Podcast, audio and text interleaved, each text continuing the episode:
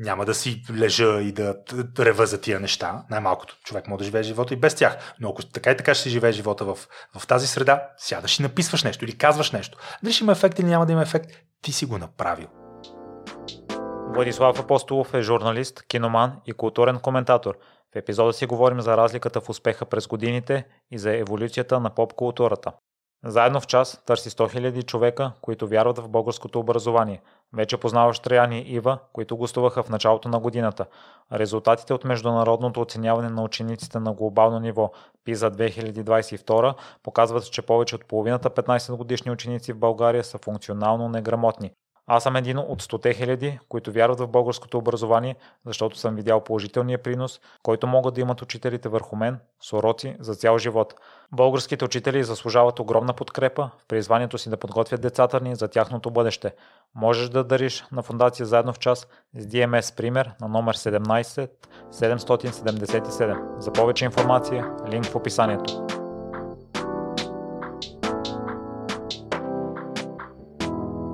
Здравей, Влади. Много ми е драго да, да те видя. Здравей, здравей на теб и на твоите слушатели и на твоята екосистема и за мен е чисто удоволствие да ти гостувам. А, може би вижданията до някъде се различават от а, а, екосистемата, но именно и за това е една от причините, преди която иска да те поканя, тъй като още от първото мое запознаване с теб при Асенгенов ми направи страшно впечатление. След това а, слушам и останалите ти коментари и аз като ти писах, ти ми отговори, че не пасваш на принципния правил на гостите, което за мен е така, тъй като в моите очи си успешен да го речем в сферата, в която се развиваш и имаш смелостта да говориш по теми, които а, не са в а, мейнстрима. Да, искам и да започнем от там, тъй като аз наскоро имах а, покана от мой приятел и подкастър да участвам, но първоначално отказах след това приех, но все още не е само така, че да не го обявявам предварително и това се замислих, че понякога такъв тип а, страхове могат да ни повлият много негативно. Та, какво успехът за теб първо, първо Влади? Да, а, първо да кажа, в крайна сметка най-важен е разговора. Успехът може да има много форми, разбира се. А, финансов комфорт, от, фин, от финансов комфорт до да, някаква безумна милиардерска разгулност. Нали? В финансово отношение за успех може да се говори много. Та, в този смисъл още много има да работим, но разбира се, успех е да, да имаш а, качествени връзки с близките си хора, а, семейство, да се чувстваш комфортно в кожата си, да работиш нещо, което не те смазва душевно или физически и не ти причинява каквато и да е било емоционална, интелектуална болка. Тоест, на края на работния ден, работна седмица, работен месец, поне до някаква степен да, да, оста, да останеш с идеята, че поне за себе си си сторил нещо смислено. Може би не нещо, което ще спаси човечеството със сигурност, но нещо смислено, някакво парче смисъл ти си, ти си, ти си дал. Или си дал нещо, инвестирал си нещо обратно в а, земята, средата, която те е произвела като, като такъв какъвто си. Но разбира се, самата дума успех е безкрайно еластична, изключително много интерпретации и трактовки търпи и за това и много а, спекулации се случват с нея, защото, примерно, ето веднага ми хрумва, имаш а, рок звезди, които са изключително успешни, милиони хора ги знаят, но умират от свръхдоза хероин на 27. Това е едно изключително противоречие. Или имат разбити семейни животи, оставили са невероятно дълбока дирия на страдание у хората, с които са общували. Нали, от една страна имаш официалния успех, който се измерва с продадените албуми, продадените билети, изнесените концерти, примерно ти казвам. Успех. От друга страна обаче, хората, на които си навредил, нещата, които си сторил извън професионалния си успех. Та в този смисъл това е огромно широко понятие и затова нека да го кажем, че намирам поводи да се наръка успешен тук и там понякога, но дори за да имам мотивацията те първа да се развивам, те първа да постигам нещо много повече, отколкото сега, дори не искам да, да мисля в тази категория за, за успешен човек. Може би а, да се съгласим и да се изтиснем ръцете на, че сме хора по пътя към успеха. Поели са по този път, той е висок и стръмен, а, крие опасности, ние осъзнаваме риска, че мога да паднем и да се търколим надолу и отново да започнем от начало, но нека да кажем, че сме стъпили на един път, който може да ни изведе до задоволителен, задоволителен успех. Аз, Влади, затова те питах конкретно теб, тъй като всеки човек има различен, различно определени за себе си различни цели. И тъй като сподели, че връзките са едно от нещата, аз заблязах в личния си живот, че те също отделят време и усилия да се поддържат и развиват. Ми е се ще да кажеш на мен и на слушателите по какъв начин там инвестираш време и усилия, така че да са здрави и стабилни. Изключително трудно е да балансираш връзки, било то интимни, приятелски, другарски с семейството, според мен, защото всеки човек идва с своя личен багаж от проблеми. Добре е човек да осъзнае кога сам той създава проблем и дори може, ако не принципно токсичен, да бъде частично токсичен в определени ситуации. Тоест, поне а, капацитета за някаква форма на интроспекция, т.е. на поглеждане отвътре и признание за понякога си кажеш, еле, аз какъв кретен съм или каква глупост, на... в смисъл възможността да си кажеш каква глупост си направил или как си наранил някой човек и след това да се опиташ да вземеш мерки е, е един от а, пътищата към изграждане на по-пълноценни здравословни връзки с хората, с които общуваш. Тоест, да не оперираш в режим аз винаги съм прав. А, не мога да сгреша. Когато нещо се щупи в определени отношения, вината не е моя.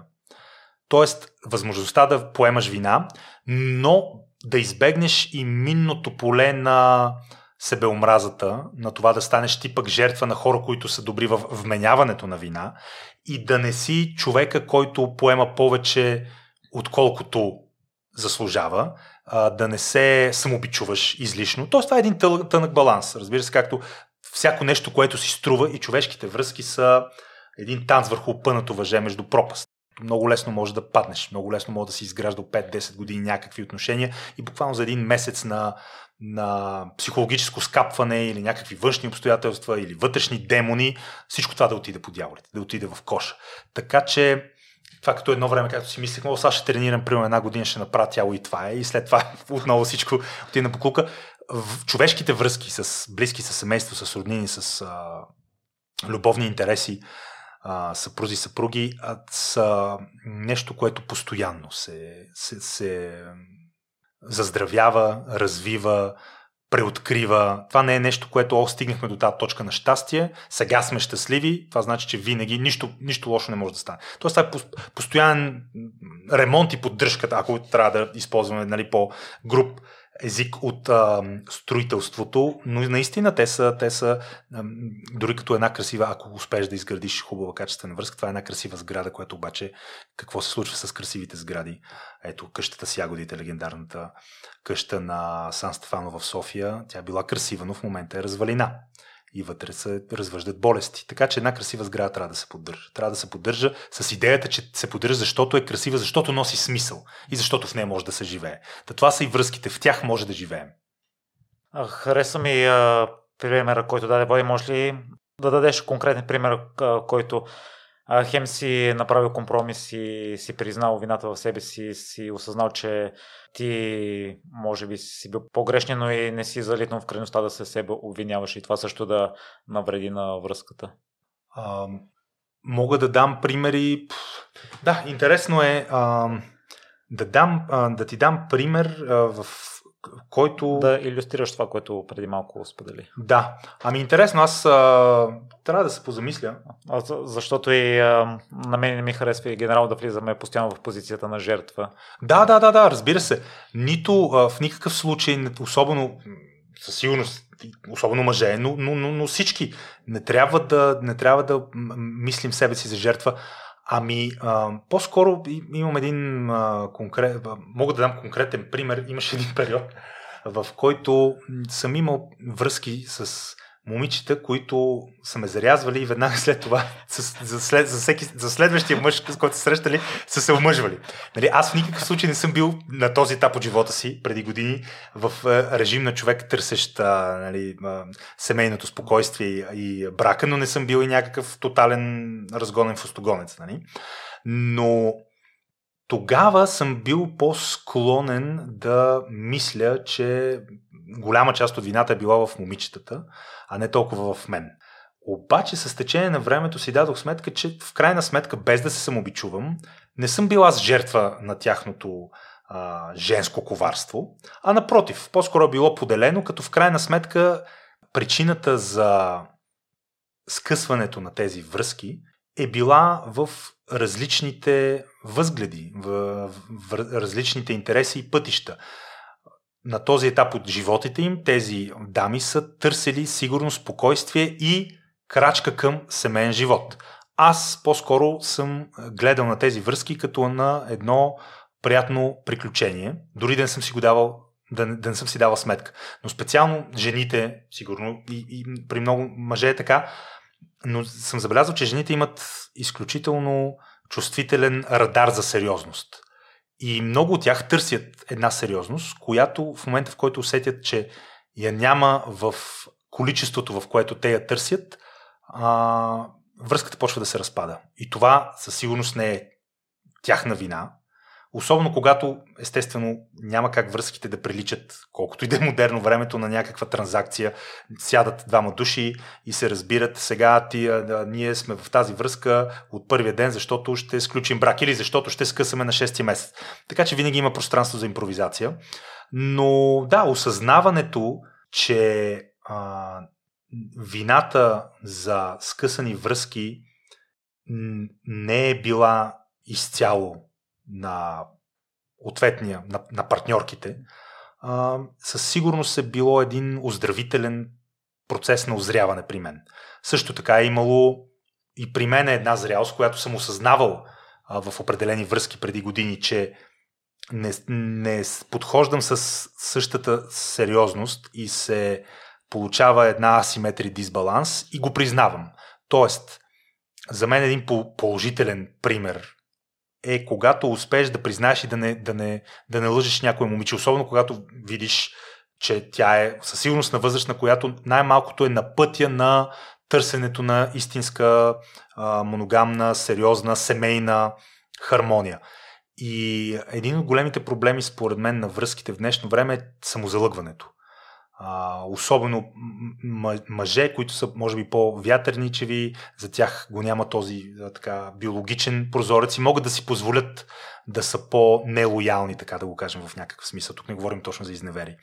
В връзките и те лъжат, лъжат своите партньорки, а, които в повечето пъти наистина очакват а, повече сериозност. Така че и съм, съм си казал, че докато не открия и не култивирам и не циментирам в, себе си истинска сериозност и отговорност, никога не бих тръгнал да, да лъжа човек срещу себе си. И съответно не бих искал и обратното. Хареса ми майнцета ти, че веднага разбираш а, и това, което трябва да подобриш и го подобряваш. Тъй като аз при работата ми а, с а, терапевтите в момента една от основните цели ми е социализацията и сприятеляването и терапевката ми казва, че ми трябват само фини настройки след определени случки. Ако интегрирам нещо ново, се появява друг проблем и само съжаляването или яда, ако нещо не съм направил, трае половин един ден и след това веднага се насочвам към следващото нещо. Влади, при теб майнсет какъв е да, да го няма дългия период на само съжаление, веднага да коригираш това, което ти е нужно. О, да, това е много важно и това е свързано с това общо състояние на тревожност, което е типично за всеки човек, но разбира се се проявява в с различна сила. Нали, има хора, които са изцяло пленени от демона на тревожността и при тях постоянното мислене дали са казали, направили нещо или и, и, и това самосъжаление. Имаше една реплика на Брандо, която винаги съм харесвал. Regret is useless in life. Съжалението е безсмислено в живота осъзнаването на грешката, осъзнаването на това, че грешката трябва да се поправи и да не се повтаря, е един процес. Здрав, психологически, важен процес. Но съжалението като като едва ли не, дори, като някакъв емоционален онанизъм, ако искаш. Едва ли не, аз съжалявам. Аз съм в процеса на съжаление. Това е, това е много важно. Виж, вижте как съжалявам. То това вече даже и в модерната епоха може да се може да е една да, да е инструмент да е за манипулация. Тоест, ти а, сигнализираш съжаление, играеш съжалението като твоята социална роля, но всъщност изобщо не съжаляваш. И в един момент започваш да забравяш ти, ти да, да, да тотално да разделяш перформанса на съжалението от реалното осъзнаване, че си направил нещо грешно. Така че пак е въпрос, разбира се, на баланс на финни настройки, за, което, за които ти много правилно спомена, но системното, хронично съжаление е болест и кошмарен, нали, болест не в този медицински смисъл, тип дай тук да седнем да се лекуваме, но като проблем, нека така да го кажем, проблем, който обаче не, трудно се решава от днес за утре или край. По-скоро, колкото повече минава времето и човек прекарва и мислейки за себе си за своето място сред близките и въобще в, в, в света, в средата, която обитава, толкова по-склонен е, според мен, а, особено ако се замисля, да забелязва някакви проблеми в собственото си поведение. И, и а, независимо дали те са в негов ущърп и той позволява да бъде използван, или напротив, той по някакъв начин се улавя, че използва другите. Тоест няма една честност на отношенията. И колкото повече време минава, толкова повече човек, според мен, може наистина като, е, като, като една ДНК машина да, да се поправя и да минимизира. И примерно, ако ти влизаш в определена седмица с едно количество проблеми, в момента в който започваш да ги осъзнаваш, на няколко седмици по, по-късно във времето, си редуцирал тези проблеми и са много по-малко тези проблеми, но е важно да, да, да естествено, повечето хора би трябвало да го знаят, особено и твоите слушатели, че това стремежа към, към съвършенство е празна работа. Тоест, това е съвършено. Нали? Съвършения миг. Това може да е нещо абстрактно, но, но няма съвършенство, няма утопия, няма идеални отношения, няма идеален и пълен синхрон с себе си. Дори в най-успешните хора. Илон Мъск има своите си проблеми с 100 милиарда, 10 деца, бизнеси, човека на бъдещето. Дори човек като него има своите невротични моменти, проблеми. Сигурен съм в това. Та, не преследване на съвършенство, не преследване дори на, на щастие, в, за, на, на всяка цена и щастие като самоцел. Нека да сме щастливи. А по-скоро наистина смисъл, цел, удовлетворение и наистина да, да, да а, заспиваш понякога с идеята, че нещо си дал обратно. Или че наистина си зарадвал някакви хора, които си е струвал да бъдат зарадвани, или, или поне си оплътнил и осмислил тяхното време техния живот. Бил си едно качествено присъствие. Тоест, не си ти повод те да се самосъжаляват. нали, не се прехвърля тази порочна верига на самосъжаление. Но разбира се, това са много така а, при мен е импровизаторско-аматьорски наблюдения, защото в никакъв случай не, не съм а, експерт а, в областта, колкото и лекции на Джордан Питерсън да съм изслушал и два пъти, примерно да съм го слушал на живо, един път в Лондон, един път в Дъблин. Самият той се бори с вътрешни си демони и до ден днешен с депресия, с пристрастяване към определени предписани медикаменти и беше на крачка от смъртта преди години. Тоест, ето ти един човек, говорим си за успех. Този човек в един подкаст сподели колко пари печели вече. На някакви чудовищни суми. Отделно е обожавано. Отделно има хиляди хора, които казват, че им е повлиял положително. Това дори не мога да си представим какъв дар е за човек да знае, че толкова много хора смятат, че той е променил живота им към по-добро. И в същото време, докато е толкова световно успешен, този човек беше на прага на смъртта, защото пак нещо имаше някаква депресия, беше злоупотребил с едни лекарства и, и беше спаднал в кома на върха на славата си. Много е крехко, много е крехко. И наистина трябва да се замислим за, и въобще за това тънкия лед на, на, на разума и на цивилизацията лесно може да се пропука. Но това по никакъв начин не трябва пък да ни предотвратява, предотвратява от това да търсим и да постигаме своите цели и наистина да разширяваме най-голямото клише, което много ми харесва, да разширяваме зоната си на комфорт, т.е. Да, да излизаме от нея. Като под, да излезеш на зоната си на комфорт не значи да скочиш от сградата, защото, примерно, да, да, да практикуваш паркур, а, а на, на психологическо, на идейно ниво. Само една корекция, ако позволиш, или поне моите впечатления са такива, ако имаш това, което сподели за проблемите, ако си разрешил някой, според мен ще се появят нови. Да, да, да. Това, което ти каза преди малко е много, много важно. Всъщност аз върху него се замислих, но после казах друго. Тоест това, което ти искаш да кажеш, че като правиш тези финни настройки, като, като, като решаваш нещо, нещо друго се появява. Така е, наистина така е. И това е, обаче това идва с, с, с, с и с замисленето. Просто ти си човек, който е а, съзерцателен, умозрителен и мислиш върху тия неща. Аз също мисля, че до някаква степен съм такъв човек. Но тук може би е естествено професионалистите, експертите по-детайлно и по-качествено могат да го кажат, но, но, но за баланса между, между мисъл и действие, между дали не, не, не премисляш прекалено много нещата, дали не се взираш, дали не ги буквално да ги да, да ги вадиш извън пропорция с нивото на мислена енергия, която инвестираш в тях. Разбира се, че всяко развитие носи нови проблеми, нови предизвикателства, нови така, ребуси, психологически, емоционални, ком- комуникационни за разрешаване.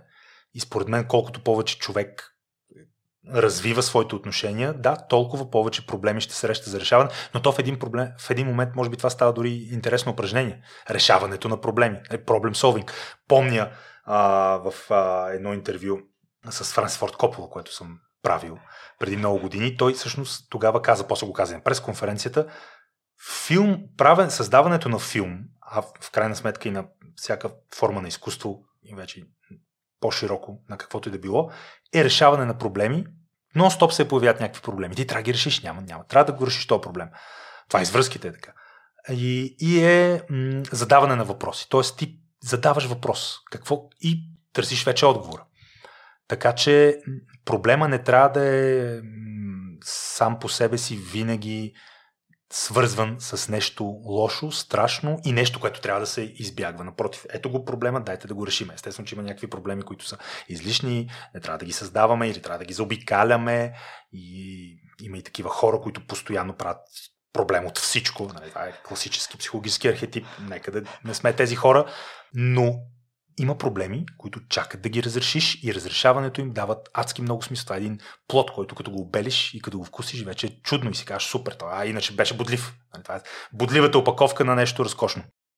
И Влади, наскоро ми попадна сегмент от социалните мрежи. Едно интервю Джокович каза, че може би за него най-големият успех е отвореното му съзнание и при теб го виждам и ние в предварителния разговор си говорихме, че твоя личен успех за кариерен успех се е променил с течение на годините и в миналото Именно това е било за теб като върщо и да вземеш интервю от Франсис Форд Копола. Генерално от такъв тип личностите, преди да стигнем до там, какво аз и слушателите трябва да знаем за детството ти, откъде се появил този голям, голяма страст към филмите и да си такъв голям и любопитен за слушане човек и говориш с такава страст за киното и с толкова много детайли и познания.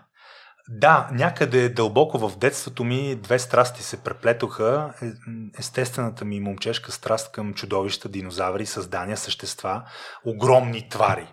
Аз буквално изпитвах някакво детско щастие само от мисълта за някакви гигантски животни. И праисторически, отдавна измрели динозаври, и а, слонове, жирафи, животни. Нещо различно. И това се свърза с първите ми филмови преживявания, гледането на филма Годзила срещу Биланте в края на 80-те или началото на 90-те, след това Джурасик парк. И в един момент страстта ми към животните, природния свят, динозаврите, плавно премина към запленяването ми от подвижната картина на киното другия свят, особено когато си много малко дете. Огромният екран е много по-огромен, от, от, от, отколкото сега, когато сме възрастни. А, има нещо магично, поне за мен имаше нещо магическо в а, загасените лампи, снопа от светлина от прожектора, гигантския екран и някъде там се зароди моята любов към подвижната картина, към образа, към киното, която дълго време вървеше паралелно и с страста ми по динозаврите, по праисторическата епоха. И те си вървяха паралелно. След това отново чисто по-момчешки се намеси и а, влечението към, ми към екшен киното, екшен звездите, експлозиите, зрелището, динамиката, която също най-пълноценно можеше да се открие в киното. И няма нищо очудващо, просто при мен още повече се разви. Няма нищо очудващо, че хората от нашите поколения, това е века на киното, века на, на образа, и то предлага най-силната сензорна стимулация. Защото очите са пълни, ушите, съзнанието, имаш музика, образ, диалог, думи, идея, комбинираш няколко изкуства. И това влияе страшно силно. И много рано се запалих, някъде там първите филми с чудовище динозаври и любовта ми към динозаврите. Очертах този път, като естествено с развитието на съзнанието и търсенето на филми стана по-различно. Започнах да се интересувам от по-сложни филми, по-интересни филми. От Спилбърг минах на Скорсезе, след това експериментални филми, след това отново се върнах на класиците. Но да, откакто се помня, аз се интересувам от кино преминах през опасния период, в който можех да се превърна в а, фанатичен киноман, който събира филми, мисли само за филми. Няма да забравя, а, имаше един български филмов критик и киноман, който беше известен, той почина като най-големи киноман на България. Мисля, че се казваше Георги Ангелов. И в едно свое интервю, един документален филм за него беше какъв голям киноман и как си събира, в смисъл как той впише в тетрадка всички филми, като е гледал. Обаче нищо повече не е правил. Да, писал е статии за, за кино, но някакво ниво. И, и една история имаше как е трябвало да гледа а, определен чешки филм, който задължително трябва да го гледа. И е трябвало да избира между това да отиде сам на кино и да излезе с някакво момиче. Нали, явно не е имало опция да я заведе на това кино. И той е избрал да отиде на кино. И в крайна сметка този човек остава някакъв самотник, ексцентрик. И със сигурност аз, исках, аз не искам дори да се доближавам до нещо подобно. Живота е по-важно от киното. Имаше една реплика на Трюфо. Киното е по-важно от живота. И Спилбърг после беше казал, Трюфо, когато е казал това нещо, явно не е имал деца. Аз нямам деца, но имам живот. И смятам, че живота в крайна сметка е по-важен от киното. Не, не стигам вече до тези младежки крайности, за които са ми се въртяли в съзнанието, като че киното е абсолютната религия. И даже имам и аз сходен спомен, бяхме с един приятел, също голям киноман преди много години, разбира се, сигурно сме били на около 20. И мисля, че един път отидохме на кино да гледаме някакъв филм, вместо май да излезем с едни момичета или нещо е такова, или, вме... или някакъв тип друг социална активност. И после дал сметка, че това е било глупо. В крайна сметка филма може да се гледа. Тоест, обичам киното, но на този етап от живота ми, и това е от известно време така, то не е моята а, тотална, всепоглъщаща обсесия. Даже напротив, има една здравословна дистанция. Особено смятам, че и а, качеството на киното пада, киното е в огромна криза, то е много полезно, то може да ти даде много. Със сигурност аз повече съм взел от любовта си към киното, защото така е тръгнала и кариерата ми на човек, който пише, изразява се, общува за, за филми, но мисля, че пропуснах момента, в който то киното става заместител на идентичности на живот. Но бяхме с, с приятели киномани, сме били а, в опасността да станем просто едни рецитатори на филмови реплики и филмови връзки. Нали, имахме, живеехме с една надменност, че знаем за, за киното повече от всеки друг. И това ни даваше една особена стойност, която в очите на страничните хора 100% е била смешна. Да, бе, тия знаят много голяма работа, някакви енциклопедии за кино. Това не беше, т.е. изключително много надценявахме значението на това да си енциклопедия за кино. Нали, трябва да си нещо повече знай много за кино, но го използвай по някакъв начин и започвай да знаеш и други неща. Та бяхме влязли в един период от а, живота си, в по-младежка възраст, в а, едно такова наистина токсично киноманство. Тоест и това, е, и това е проблем, когато твоята страст, хоби се превърне в бреме и стане наистина заместител на твоята идентичност. Каква е твоята идентичност? Аз съм киноман, моята идентичност е, че мога да ти кажа през 63-та, еди кой си какъв филм е направил, какво се е казал тогава. Окей, окей, окей. Направи нещо повече. Та преминах през, този, през тази опасност, не задълбах, така и не задълбах по начин, по който според мен да, да ме смали като, като съзнание. И в момента киното ми е една стара тръпка, за която осъзнавам, че се намира в корено различно състояние от от, от както съм, съм го намерил. Тоест, киното, когато съм го открил като моя любов, не е киното, което в момента съществува. А не говорим, че аз не съм а, 5 годишно хлапе, което си представя, че е гигантски радиоактивен гущер и кибирите кутийки пред киносердика преди 30 години съм си представил, че са сгради, които аз като Годзила мачкам. Нали? Това, това беше хубавото на, на детето в киното, защото той излиза от Jurassic Парк и си мисли, че е велосираптор. Аз наистина си мислих, че съм динозавър. Нали? И това е, това е, което киното може да даде на едно дете, но то не е достатъчно. Влади, а само това ли са въпросните две случки, които са ти позволили да не залитнеш в крайността, да си останеш само киноман? Това са случки, които извират в съзнанието ми и даже ако бях човек, който е склонен да си мисли, леле, как искам да върна времето и да направя това, не това, със сигурност някой от киноманските си ексцесии би ги, би ги а, смалил и редактирал за сметка, може би, на, на по- повече, повече живот, живот извън киното. Но в крайна сметка горе-долу паралелно вървяха нещата. Успяхме да се измъкнем от този капан. Имало е много случки, в които след време си давам сметка, че аз и други приятели киномани сме били изключително м- неадекватни в обществена среда, защото наистина сме държали на всяка цена да покажем своите знания. Което, когато после го видях отстрани, как изглежда, еми смешно изглежда. Особено когато си в среда разнородна, не на не всички сте киномани. Нали? Аз имам сега приятели киномани, които петимата, примерно, ако се събереме, и не е проблем изобщо. Освен, че много почвам да крещим. Но е една разнородна среда в която ти не уважаваш факта, че може да има хора, които не се интересуват толкова от кино и това не е толкова важно. И едно надменно поведение, как, как може ти да не знаеш или да не харесваш а, еди кой си филм на Скорсез или какво, Кубрик, тогава сме били, а, нали, м- видимо а, недоволни от факта, че хората около нас не могат да оценят Кубрик. Примерно, имало е такива периоди. Сега това ми изглежда дълбоко нелепо и когато видя подобни, подобен тип образ, който независимо какъв, какъв е контекста, но е образ заключен в своя балон и страста, здравословната страст към нещото, което го влече, когато в един момент се премине границата и тази страст стане нещо наподобящо патология и фиксация, това е момента, в който този човек става а, как да го кажа, не обществено неприемлив, но това е момент, в който един подобен човек много лесно може да отблъсне хората около себе си, когато стане маняк. Не нали, точно маняк, обсесивен тип.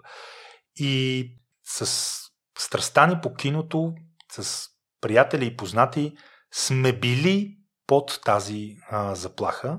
И със сигурност има хора, които и до ден днешен може би си спомнят или бегло си спомнят, е, помня ни киномани, как ни надуваха главите с тия глупости.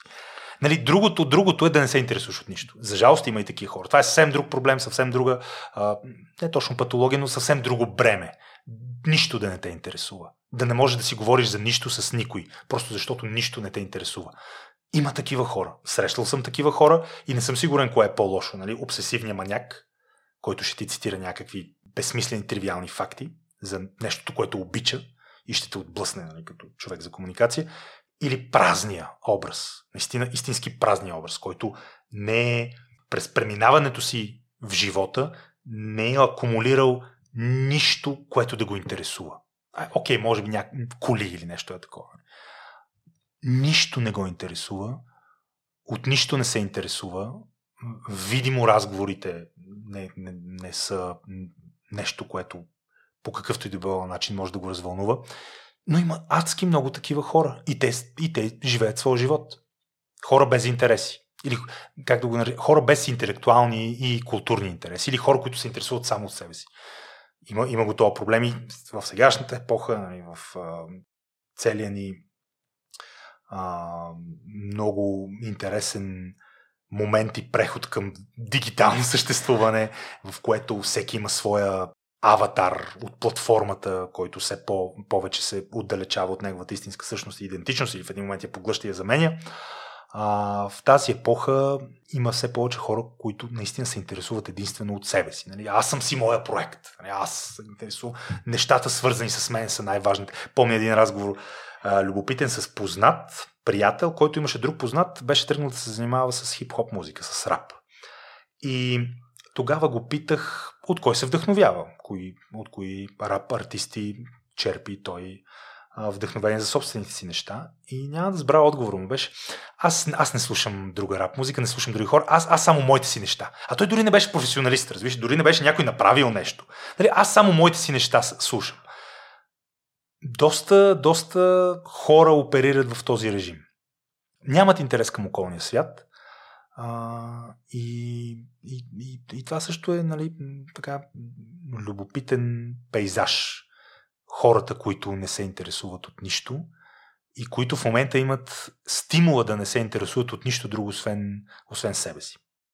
И, Влади, аз те поздравявам за това решение, тъй като може би аз съм бил до някъде в такава степен и а, според мен е трудно, като дълго време си правил едно и си свързала идентичността и с това нещо да я загърбиш и да захванеш нещо другото, ще разкажеш и за процеса вече от осъзнаването към действието, това, което си говорих по-рано, да разшириш кръгозора си на интересите? Мисля, че при мен се получи по изключително естествено еволюционен начин. Просто аз започнах, тъй като не развих а, в гимназията някакви стриктно научни интереси, физика, биология, химия и преди това, разбира се. И беше ясно, че където и ще се насочвам, ще ня, някакъв хуманитарен профил. А,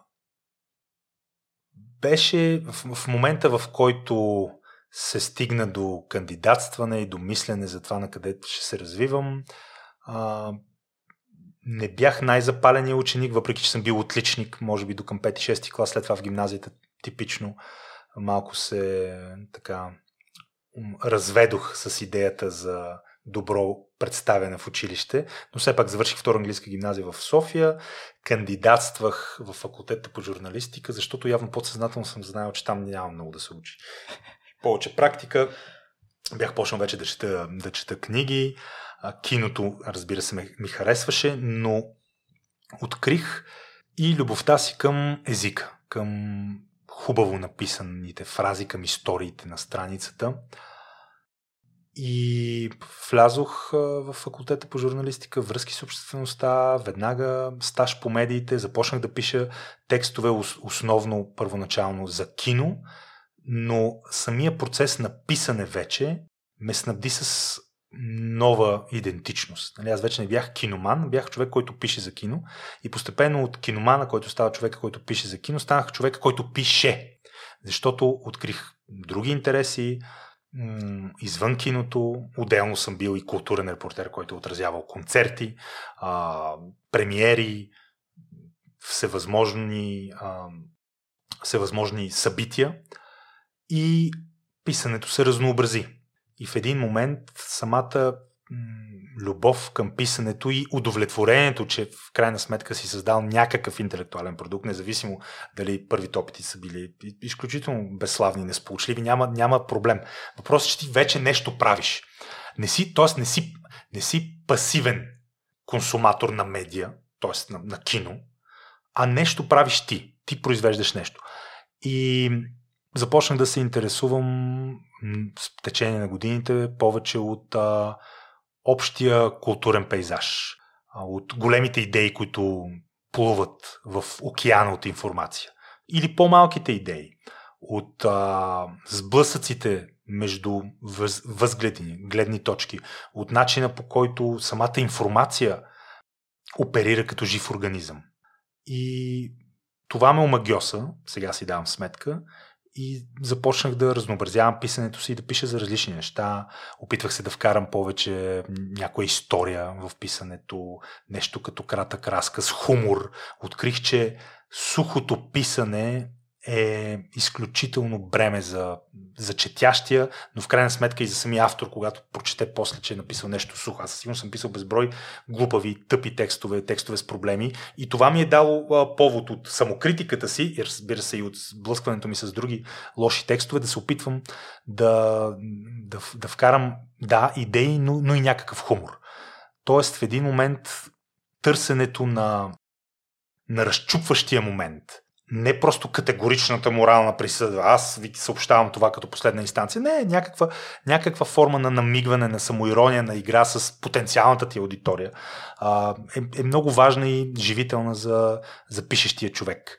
Но разбира се, това е те първа в процес. Аз мисля, че съм буквално в началото на, на своя живот като човек, който пише някакви неща или говори или записва. На човек, който споделя, създава някаква риторически продукт. Те първа, те първа. Все още има много неща, които меко казвам трябва да се подобрят. Все още, както каза и ти, за проблемите, които възникват. Тоест, колкото повече територия покриваш, т.е. за колкото повече неща пиша или говоря, толкова повече проблеми се пораждат а, които трябва да бъдат разрешени. Колкото повече интелектуална територия се опитваш да покриваш, дори в собствените, собствения си интерес, толкова повече се осложнява процеса на, на разгръщане и поднасяне на информацията. И това е страхотно. И това е страхотно и така трябва да бъде. И да, и постепенно, постепенно киното мина на по-заден план, но това не е универсална траектория.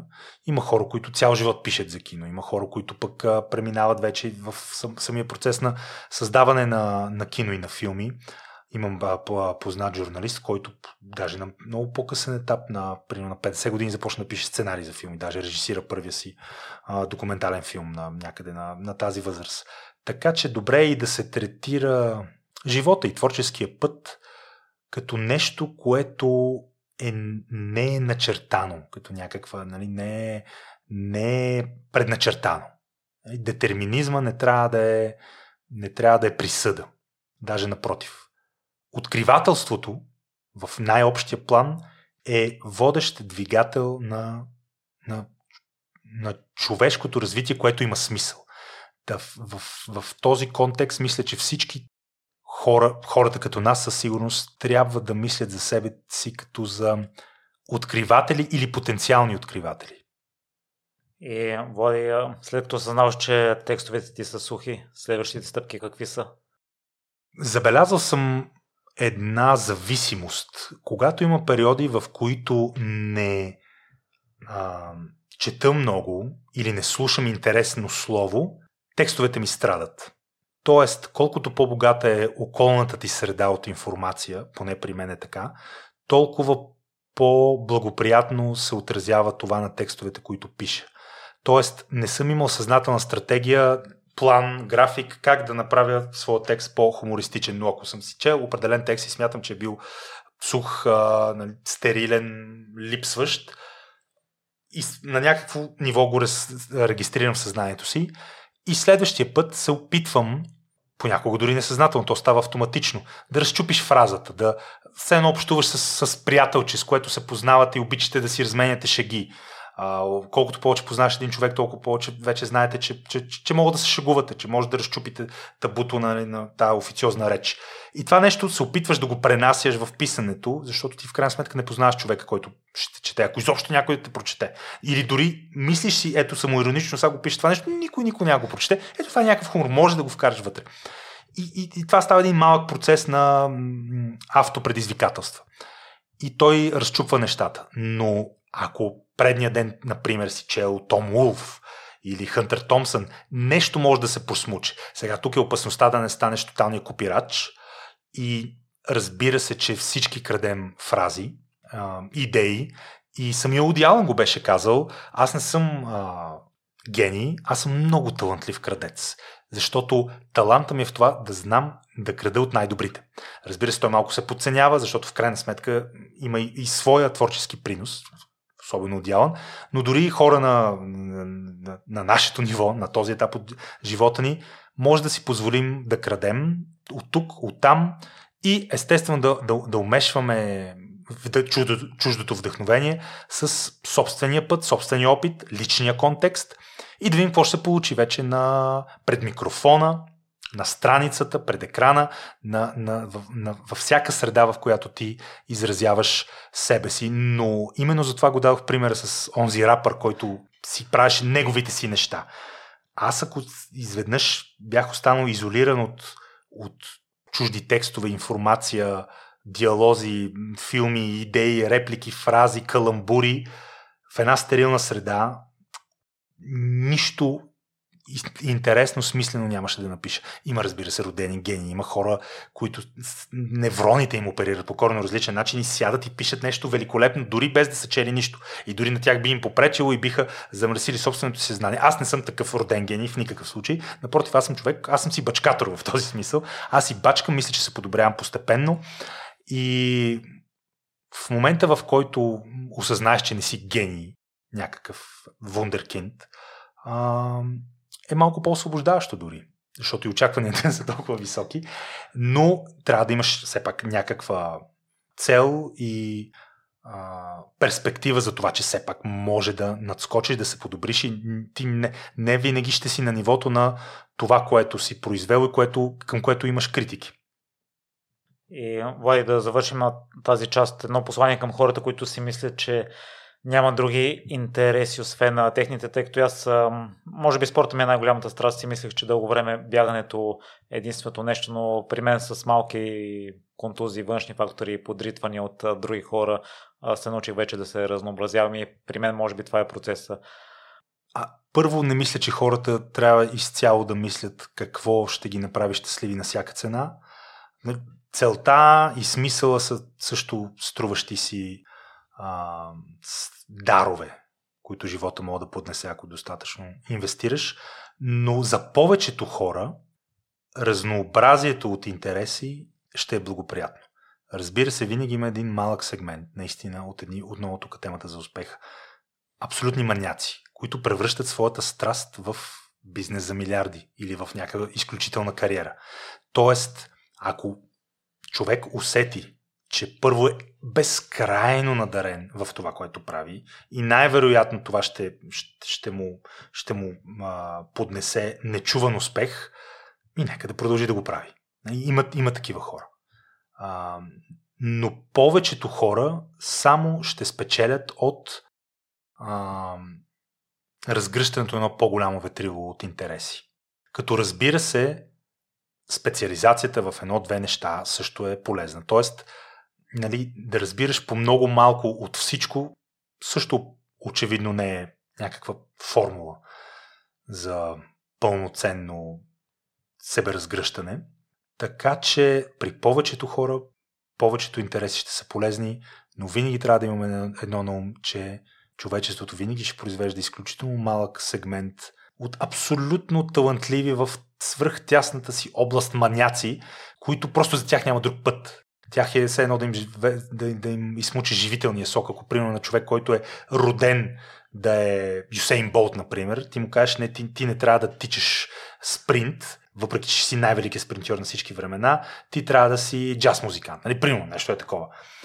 Та, дарбата, ако е изключително специфична и ти си очевидно, консенсусно, невероятно а, пригоден към, към, към това нещо, преследвайте го. Но за повечето от нас, а, мисля, че а, постепенното м- излизане от зоната на единствената обсесия само, само, само ще донесе повече полза. И в предварителния разговор си говорихме, че за теб успеха до 25 годишна възраст е било именно да отразяваш а, фестивали и събития на място, да интервюираш а, звездите. Ще ни разкажеш ли по какъв начин стигна до там и някои интересни случки, тъй като си имал възможността да се докоснеш до, до идолите или до хората, които харесваш? Да, разбира се. Ами, не съм го концептуализирал като успех но а, по-скоро е било нещо, което на този етап от живота ми, от към 19, когато съм започнал да пиша, до към 20 няколко години, а, съм свързвал с а, смисъл, някакъв вид постижение.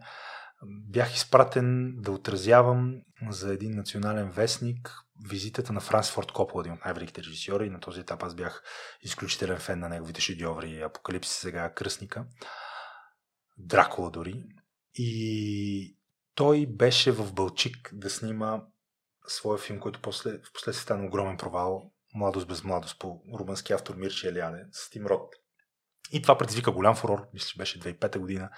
И тогава аз успях да много кратко, бързо интервю на брега на морето да, да взема от него. След това той даде пресконференция.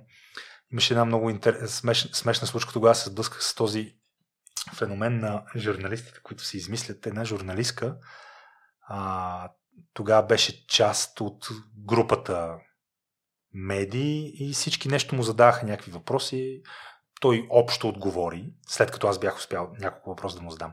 И след това, когато прочетох нейния материал, тя тотално си беше измислила разговор, личен разговор с Копола, който беше нещо от рода на Господин Копола, последния път, когато се видяхме с вас в Кан, вие ми казахте еди какво си. И Копола отговаря. Помня, когато ви казах това. Нещо абсолютно. Това, това беше първата ми среща с фабулацията, нали? журналистическата фабрикация. И беше, беше много забавно. Но след това също продължих да отразявам културни събития, да правя интервюта и няколко станаха по-интересни. Например, бях на една пресконференция на Ерик Робърт с примерно още представители на 5-6-7 медии. В един момент обаче, понеже аз бях такъв киноман на този етап, че през конференцията се видоизмени и стана разговор между мен и Ерик Робъртс, в който почнахме буквално да си говорим. После няколко журналистики ми, ми споделиха, че да, било е забавно, но в един момент са почнали да ме мразят, защото е станал просто някакъв разговор. Аз не го осъзнах, просто вкарвах в въпросите си, вкарвах културни препратки, неща, които знаех за, за филмите му, които останалите бяха просто журналистки, основно телевизии, които днеска отразяват а, Ерик Робъртс, но утре може би ще ги пратят да отразяват катастрофа. Тоест, те бяха много по а, универсално профилирани. Или дори ако бяха културни журналистки, те нямаха тази страст към киното, докато аз имах познания, те лъснаха и си проличаха в рамките на разговора. Ерик Робърс беше в настроение и започнахме с него да си говорим. Накрая се снимахме, голяма забава, нали? бяхме си приятелчета. След това имаше едно интервю с а, Стивен Ланг, който е много интересен актьор, злодея от Аватар и играе в последната част. И тогава снимах Конан Варварина в България, в Нюбояна. И правихме интервю в неговата каравана. И интервюто от сухо интервю, в което журналист задава пет въпроса на знаменитост и това е протокола, то прерасна в разговор, защото аз му припомних как, как съм го гледал като а, злодея Айк Клентън в един от любимите ми вестерни Тумстон и той се впечатли. И сигурен съм, че със сигурност не очаква български журналист да започне да му говори за неговата малка роля в Тумстон. Започнахме да разговаряме а, препратки към Джеймс Кагни, той видимо се впечатли и, и, и, и стана ясно, че от сухо задължение да даде интервю на българска медия за 15 минути, това стана едно м- очевидно, със сигурност, приятно прекарване и за него, и за мен. И си говорихме сигурно един час и накрая той каза, ела, искам нали, да ти подаря една картичка на, от Аватар, да ти я подпиша специално, нали, на нея пише, още си я пазих някъде, Pandora Rules, нали, за Пандора. И няколко случая, в които протоколни, сухи по дизайн интервюта с а, актьори и режисьори се превърнаха в разговори, приятелски разговори на хора, които знаеха много за кино. Нали, аз като някакъв киноман, но не постигнал нищо и те като хора от киното. И тези случки в периода 19-24-5 години наистина ме даряваха с идея за, за смисъл, за постижение на този етап и да, за това, което и а, с теб а, дефинирахме като форма на, на успех. Но това, това беше преходно и временно. Но за онзи период беше изключително забавно а, и със сигурност аз а, не, не, не бих а, променил нищо от онзи период. Това тогава даваше смисъл, но, но това е хубавото в повечето случаи за повечето хора на човешкото развитие и човешката еволюция, защото вкусовете, интересите се променят. Понякога и за по-лошо, разбира се. Но е по-хубаво да е за по-добро. А защо води се получило преходно и временно, тъй като явно си имал таланти, явно си докосвал актьорите, режисьорите по някакъв начин и видимо си се отличава от останалите? Няколко пъти, да, няколко пъти, но, но това е, тук е лесно да се влезе в капана на собствената уникалност. Нали, хора, които си мислят, има ли са няколко подобни успеха и влизат в капана да, да смятат, че те наистина са уникални. И после разбира, че също и други хора правят интересни интервюта с актьори. Ами, по-скоро, може би сега, когато се замислям, защото не съм мислил много по този въпрос, но в момента, в който започвам да, да разгръщам пластовете на миналото, може би една от причините е, че по същото време, което да, аз си бях културен журналист, правил съм интервюта, по същото време съм започнал да пиша така наречени коментарни текстове, някакъв коментар. И тези текстове са имали определен успех. И тук вече по чистата базова първична формула на стимула, на допамина. Когато направиш нещо и видиш, че то произвежда резултат, който ти харесва, ти искаш да го направиш пак. Тоест, когато съм написал първата си по-коментарна статия с някаква критика, нещо, което някой няма да хареса и ще каже, о, това, е, това, е, това са глупости, но пък много други бих казали, леле, страхотно, това колко добре е написано. И когато подобен твой материал предизвика интерес, ти искаш да го направиш пак. И явно усещането за професионално удовлетворение, което коментарните ми материали са ми дарявали тогава, е било много по-силно и стимулиращо от усещането за професионално удовлетворение, което някакво интервю с а, световна или не културна фигура би ми дала. И може би тук се е намесил и егоистичния момент, в който все пак нали, интервюто е ти, ти правиш интервюто, естествено, когато се разгърне и стане вече и подкаст и имаш идентичност, това са разговори дълги, но когато си журналист, изпратен за 15 минути и трябва да зададе въпроси, не винаги има гаранция, че това интервю ще стане нещо интересно и ще е разговор, понякога нали, съответната а, културна фигура наистина иска, не го интересува, просто иска да, да мине това нещо. Докато коментарни текстове, статии, материали, изказвания, които предизвикват определен ефект, който те стимулира да правиш повече. И това, това се е случило според мен. Няколко първи статии, помня имах една статия, която от, сега, от днешна гледна точка изобщо не я харесвам. Отвратителната тин култура. И беше за тинейджерите. И тя предизвика голям фурор тогава. Поканиха ме в националната телевизия да коментирам с някакви тинейджери, които не бяха харесали. Аз съм бил на 25-6 години масово се споделяше тогава в унази по-ранна версия на Фейсбук. Имаше изключително много хейт, хора, които не харесваха тази статия, но и други хора, които пък я харесваха, писаха ми, звъняха ми, получавах съобщения, получавах поздравления. Това адски много ми хареса. От днешна гледна точка аз наистина не съм съгласен с тази статия. Има много глупости, има много претенция, има много точно някакъв ранен опит за оригиналничене. Но за онзи период, за онзи контекст, за онази моя 25-6 годишна версия, това беше нещо чудесно. И нещо, което ме дари с изключително силен стимул това да е моя път от тук нататък, поне за известно време. И така тръгнаха нещата. Влади, имаше си някоя любима история от периода, в който си интервюирал и си пътувал в чужбина, бил си на фестивалите и в Кани в Венеция? Да, да, да, със сигурност а, изключително силно впечатление ми направи, когато бях на фестивал в Кан и успях да се вредя след дълго редене на опашка, защото дори акредитираните журналисти за големите събития трябваше да се борят, освен ако не са от Нью Йорк Таймс или Лос Анджелес Таймс, например, а, за една лекция на Тарантино, където той наистина тогава това беше най-великото нещо за мен, защото той самия не е просто режисьор, той също е киноман и как може би под влиянието на субстанции, говори, той сам признаваше, че обича тези неща, а, говореше за как се снима филм, накрая за Синема Мунамур. Нали, това беше изключително вълнуващо преживяване. Аз нямах възможност да му задавам въпроси. А, също беше невероятно забавно, когато имах възможност два въпроса да задам на тогавашния си до Стивен Спилбърг. Стивен Спилбърг, Джордж Лукас, Харисън Форд тогава представяха зле представили се, зле оценен четвърти филм за Индиана Джонс, Индиана Джонс и Кристалния череп. Но аз бях тогава и имах възможност да задам въпрос на детския си до Стивен Спилбърг, когато обожествявам, откакто бях гледал Джурасик парк за първ път. Бях на пресконференцията на Удиалан, където май не ми стигна времето. Двата въпроса, които зададе тогава?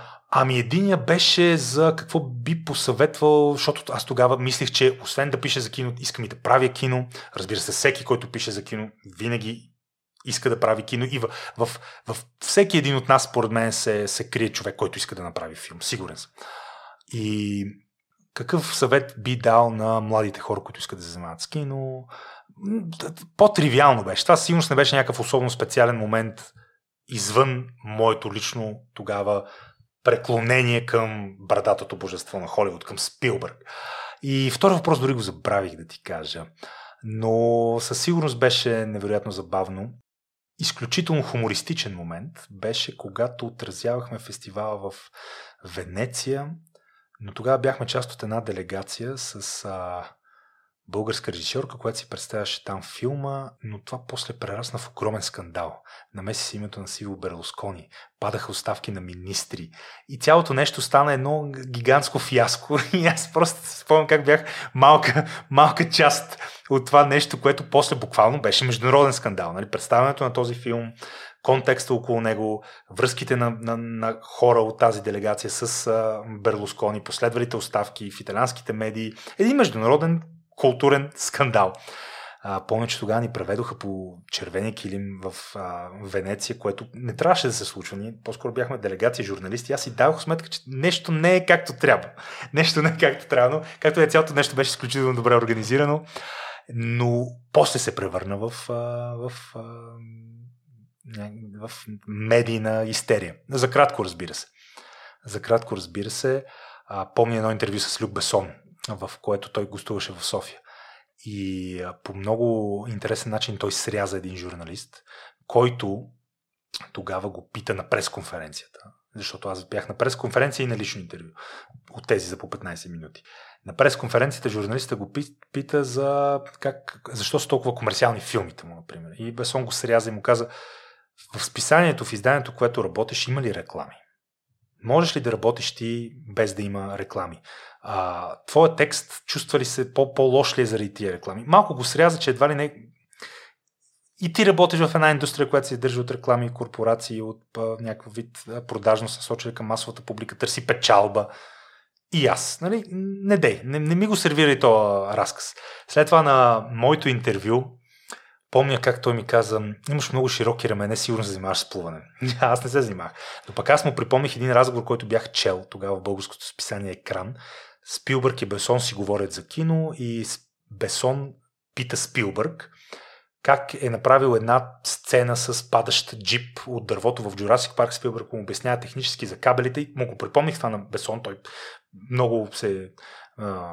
много хубаво му стана, че му припомня подобно нещо. И интересният въпрос беше тогава, аз вече знаех гордо за отношението му към медиите. Питай го, какво мислите за филмовите критици? Неутрален въпрос. Така, изобщо не ги хареса. Мрази филмовите критици. И, и стана едно такова непринудено и интересно разговорче, но нищо специално. И така, да, в Кан имах тази възможност да, да видя много от наистина тогава владеещите въображението ми имена и, и аз станах покрай цялата тази емоция подвластен на и, и видях наистина защо звездите и знаменитостите, особено от киното и особено допреди време, упражнявах такова почти митологично влияние върху широката публика. Наистина има някакво магиоса, някакво, като ви, тогава поне. Сега, честно казано, меко казвам, съм критично настроен към, към този тип динамики и настроения. Но тогава попаднах по тази колективна магия, когато видиш на буквално на 10 метра от себе си Анджелина Джоли, тогава бременна от Брат Пит, Дъстин Хофман, Денис Хопър малко преди да загине един от любимите ми актьори режисьори, бунтарска фигура. И се улавяш наистина, че ставаш част от тази аплодираща тълпа, която играе и влиза изцяло и доброволно в ролята на, на пасивния почитател на едни божествени фигури, спуснати с някакъв небесен мандат. Изобщо не е така, разбира се. Но това е една иллюзия, в която тогава доброволно участвахме. И това е една иллюзия, която е в сърцето на събития като Кан. Ти отиваш там, това е модерната религия, знаменитостите. Кан е храм на тази езическа почет към някакви а, полубожества. Абсолютен театър, но древен по своята природа и свързан с вечното дълбоко религиозно търсене на човек. Просто заменено нали, в модерната епоха от нещо друго. Та, в по-философски смисъл това е, това е нещо, което взех аз от а, пребиваването си на подобни фестивали, но в никакъв случай не съм го мислил по този начин, когато съм бил там в, нали, в, в целия, в епицентъра на тази фенска емоция. Но в един момент, според мен, повечето хора само ще спечелят, ако се отърват от тази социалната роля на, на фена, на пасивния почитател, на някакви иммунизирани от а, несъвършенства знаменитости. Нали? Това, това, това нещо със сигурност трябва да рухне и мисля, че в, в епохата на социалните мрежи, когато знаменитостите, освен да четат заучени реплики пред камерата, започнаха да изразяват собствените си идеи, да се снимат в домашна обстановка покрай пандемията или други, или изобщо да се представят като хора с политическа позиция, това от само себе си допринесе за рухването на този митологичен пласт около тях. И това е, и това е страхотно, между другото. Холивуд киното е в историческа криза и то е за добре. Влади, аз на Одялан те прекъснах. Ако искаш и за Одялан, разкажи това, което тръгна да... Не, не, не, за Одялан си спомням как само каза, че още тогава той вече беше възрастен и си спомням сам, как само каза, че м- почти не чува. Та да му, да му говорим по-високо, но сега се сетих за нещо още по-интересно. Тогава почитаха Клинт Истот, който тогава беше на 78. А, той още е жив и работи и е някаква невероятна фигура. Но си спомням как една журналистка го попита как се чувства нали, активно да работи на 78 и то, моля ви, не ви припомняте на колко години съм. Но нали 78 тогава, особено тогава, като съм бил аз на 22, ми е звучало, да, 78.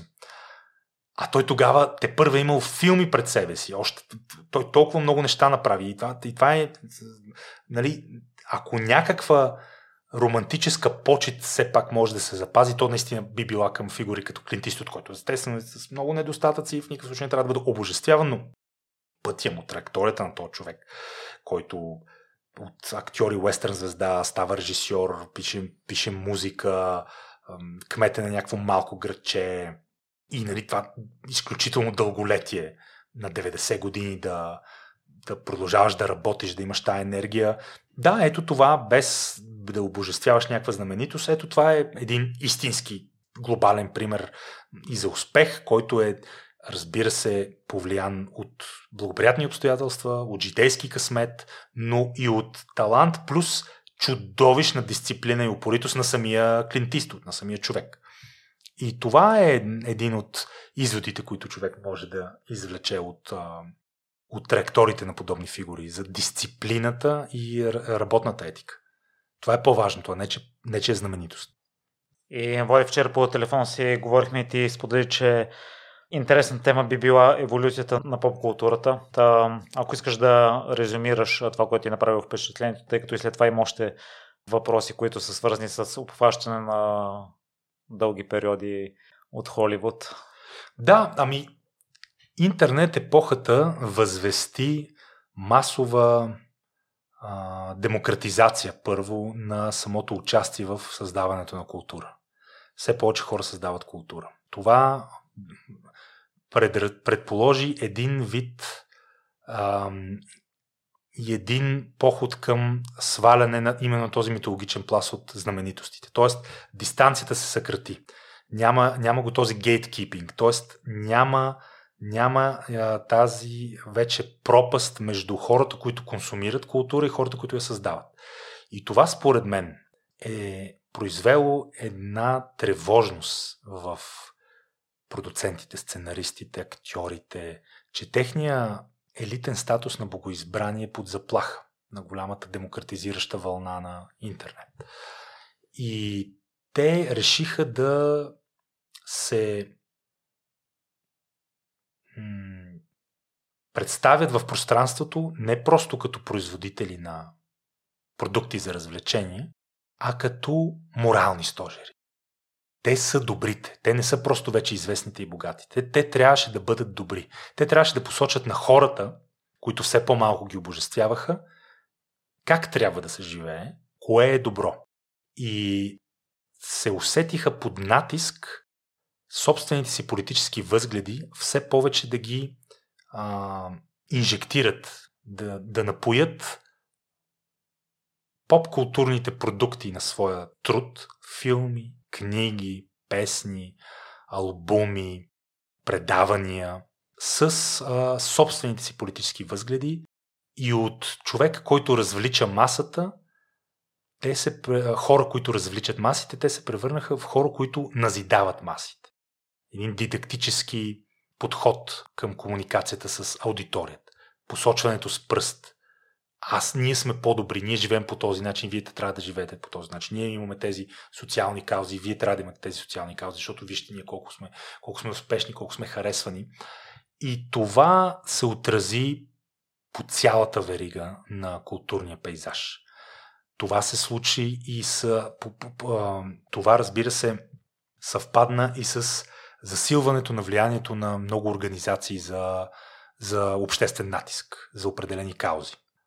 И специално в Америка има изключително огромен финансов ресурс, който да бъде разпределен в тези организации и те наистина да а, имат реален натиск. И при една организация или клъстър от организация решава, че иска да прокара еди какъв си тип послания в киното. Те започват с писма, с агитации, с призиви за бойкот, звънят на рекламодатели. И в крайна сметка се оказва, че дори чукат на отворена врата.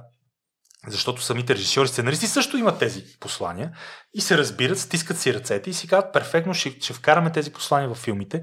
И този процес няма една точка, в която вчера го е имало, днеска го няма. По-скоро този процес леко се появява постепенно, постепенно, постепенно, докато започва да се увеличава, да ескалира и някак си създаването на тези балони и ехокамери в епохата на социалните мрежи допълнително допринесе за ожесточаваното бранене на политическата идентичност през, през работата, през творчеството.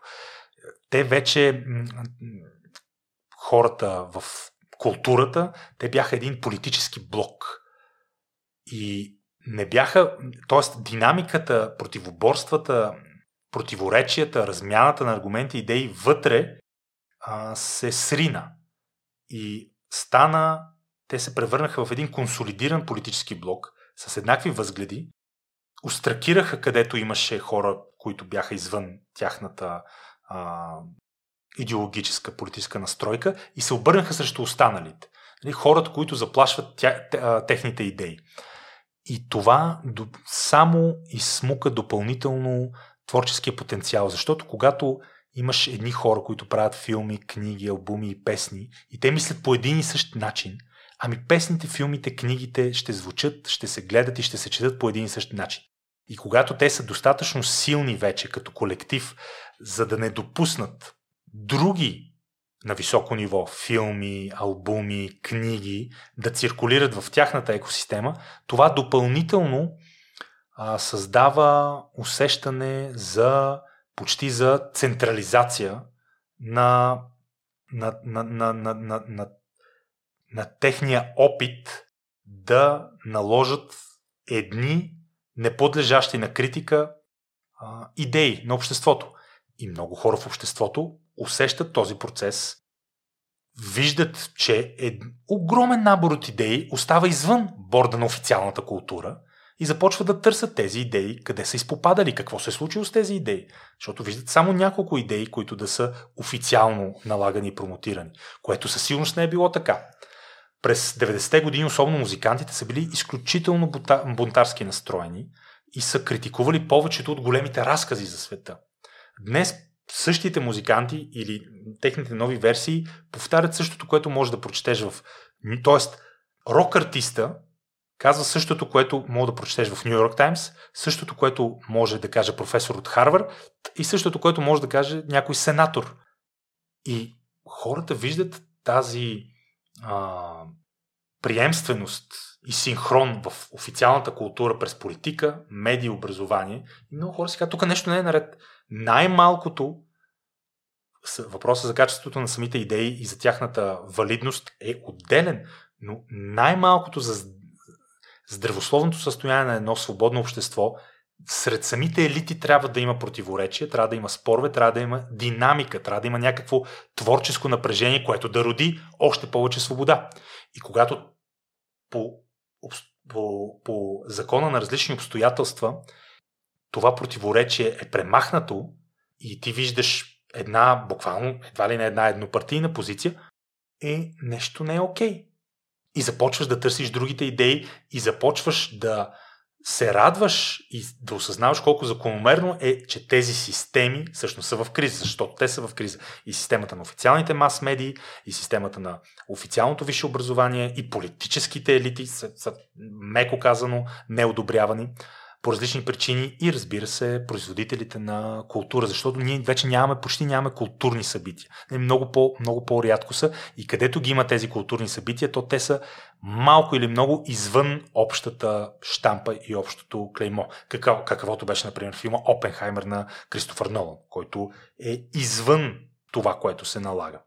И ние в предварителния разговор си говорихме, че ще бъде най-вероятно номиниран за наградите Оскар, но има вероятности да мета. В проучването за епизода Влади попитах а, някои мои приятели или кинемани или хора, които следят работата ти. Първият въпрос е именно за наградите Оскар. Какво ти е мнението за момента за наградите като тези на филмовата академия на САЩ и каква стоеност реално имате за определенето на качеството на един филм? Тук може да се обърнем към реакцията на публиката. Всяка година рейтинга на наградите Оскар и не само, и на наградите Грами, на наградите Еми, на наградите Томи, на всички видове награди, които едно време бяха този символ на културен престиж, блясък и на, на нещо по нещо повече, нещо за което си струва да мечтаеш. Та рейтингът и интересът към всички, рейтинга на всички тези церемонии се срива, интересът спада главоломно надолу, самите те постоянно изпадат в гафове. Самия факт, че по-миналата година единственото събитие, което превзе въображението по време на развършването на наградите на Оскар, беше буквално улично просташката постъпка една мегазвезда да, да излезе Уил Смит и да удари шамар на водещия Крис Рок. Това засенчи всякакви видове филми. Самите филми, качеството им вече а, е меко казано спорно и съмнително. Имаме, както си говорихме с теб, на лице съвсем официални нови правила, според които определени филми само ще бъдат допускани, а, филми, които отговарят на конкретни политически критерии, т.е. да има определени квоти за определени видове посочени младсинства. Т.е. ако филмът и не е направен с участието на точно конкретни групи от хора, избрани по пол и цвят. Нещо, което е директно противоречие на, на а, гражданските права в Штатите, които постановяват и след това станали за западния свят като, като канон, които постановяват, че човек не трябва да бъде избиран, селектиран или дискриминиран на базата на неговия пол и етнос и цвят на кожата и принадлежност. В момента имаме точно това се случва.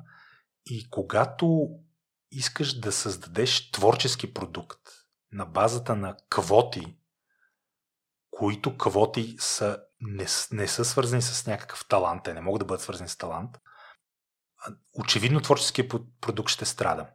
И специално има една спекулация, която не е официална на този етап, но има такава заплаха, за Опенхаймер, който, благодарение на огромното влияние на Кристофър Нолан, не се е подал на политически коректна редакция и пресъздава миналото такова каквото е било. Тоест, хората от историческия период се играят от хора, които приличат на тях.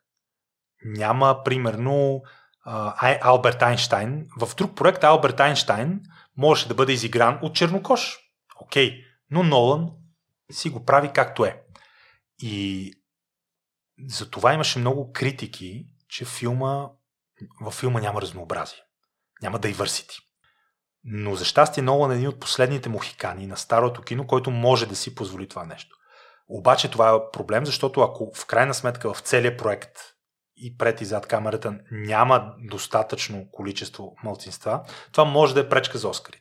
Специално за филмово събитие като Опенхаймер, който стана и най-успешния автобиографичен филм, най-успешният филм за реална личност,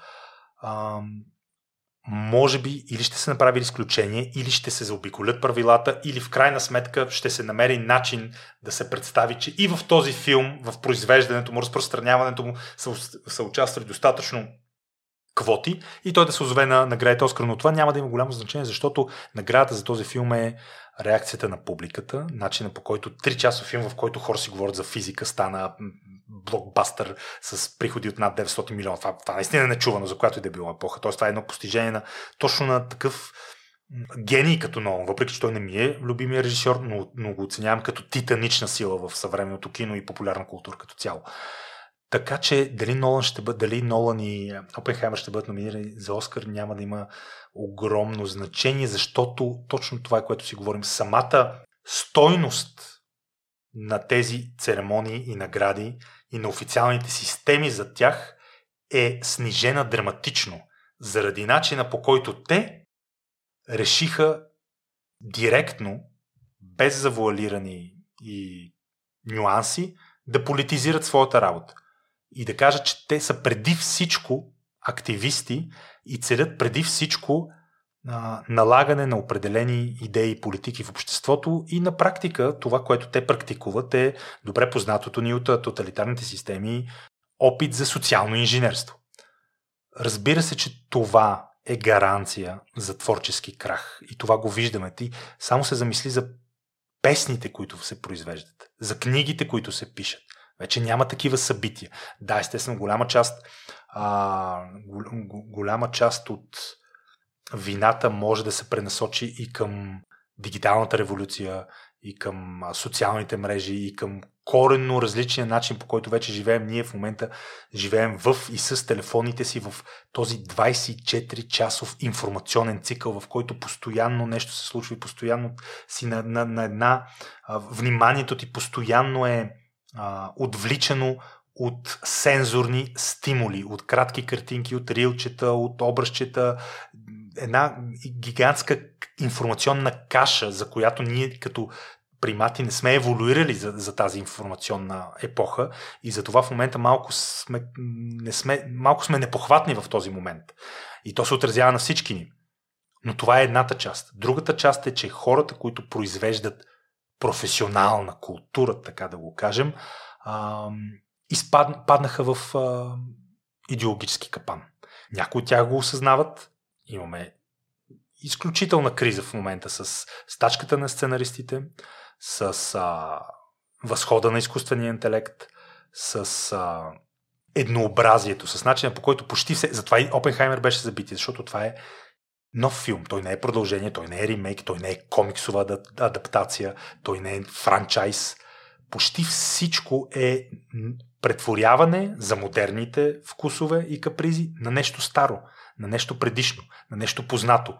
Имаме невероятната културна движеща сила на носталгията. Всички, всички до известна степен живеем в миналото, в другите десетилетия, в което е имало културни събития, които са приковавали нашето внимание.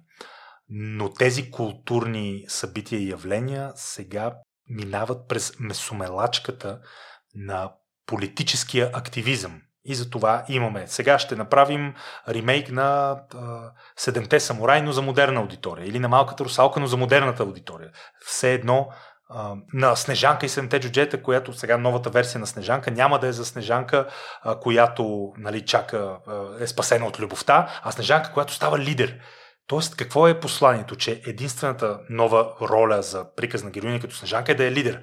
Какво, а какво стана за, за любовта, за връзката? Тоест, това нещо лошо. Не, не просто казваме, че това новото е добро, а това старото е лошо. Имаме интервюта на актрисите, които участват в новата, в новата версия, които които директно обясняват как старите версии са нещо токсично.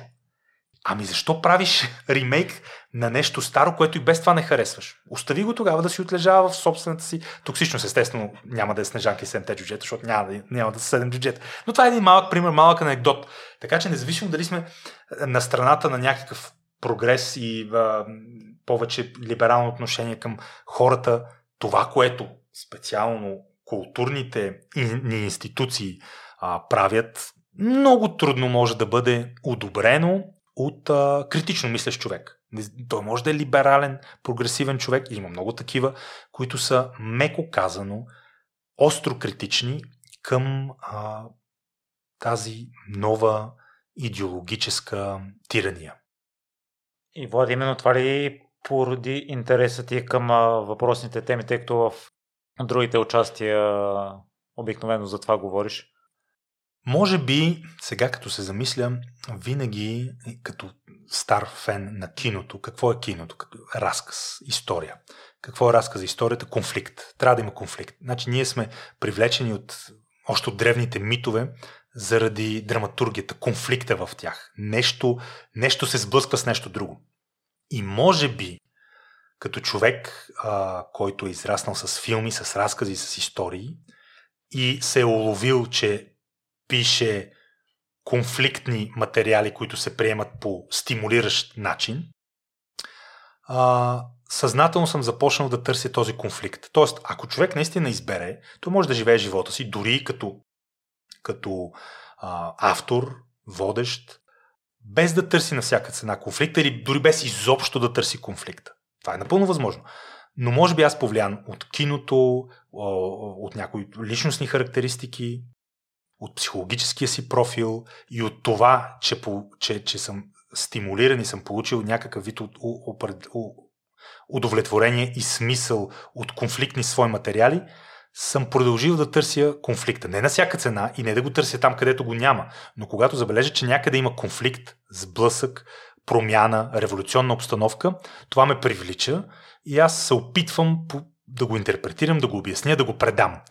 И няма, според мен, много пространство за съмнение и колебание, че специално в културен план ние сме свидетели на конфликт, на голям конфликт, на пренаписване, заличаване и демонизиране на стари образи, артисти, идеи, произведения и тяхното променяне, подменяне, няма как да спорим по фактите. Интерпретацията е един въпрос, но по фактите няма как да спорим. Новите издания на книгите за Агата Кристи ще излязат с редакции и определени думи ще липсват. Новите издания на старите книги на Джеймс Бонд за, и, на, за Джеймс Бонд на Иан Флеминг ще излязат с редакции. Определени пасажи ще липсват и ще са променени, за да отговорят на това, което се смята за чувствителност на модерната епоха. Какво е това? Това е конфликт, това е сблъсък. Това не е просто взимаме тези книги и ги преиздаваме в новата опаковка, но те са същите. Не. Взимаме тези класики, взимаме тези добре познати културни артефакти и ги пренаписваме, поне в малка част. И това е официално. Те казват, това се прави за модерната аудитория. Ето го този конфликт. Той е факт, той не е измислен, той не е изобретен. И този конфликт ме привлича. Привличаме да видя какво се крие за това. Добре ли е, не е ли добре? Аз смятам, че не е добре. Защото това отваря врата към едно наистина много пагубно пренаписване на цялото ни минало. И се опитвам да го изкоментирам нали, в, в моя си капацитет. Така че може би интереса ми към сблъсъка, към конфликта, към възможността за спор, не просто да си спориме заради спор за всяка глупост. Аз даже в чисто личностните си отношения не съм конфликтен човек и не споря. И може би защото и не съм такъв в личностните си отношения на голямото идейно ниво, обичам да споря. Най-малкото да споря с определени идеи или с определени групи от хора през текст, през, през реплика, през през съобщаване на нещо, което е факт най-малкото.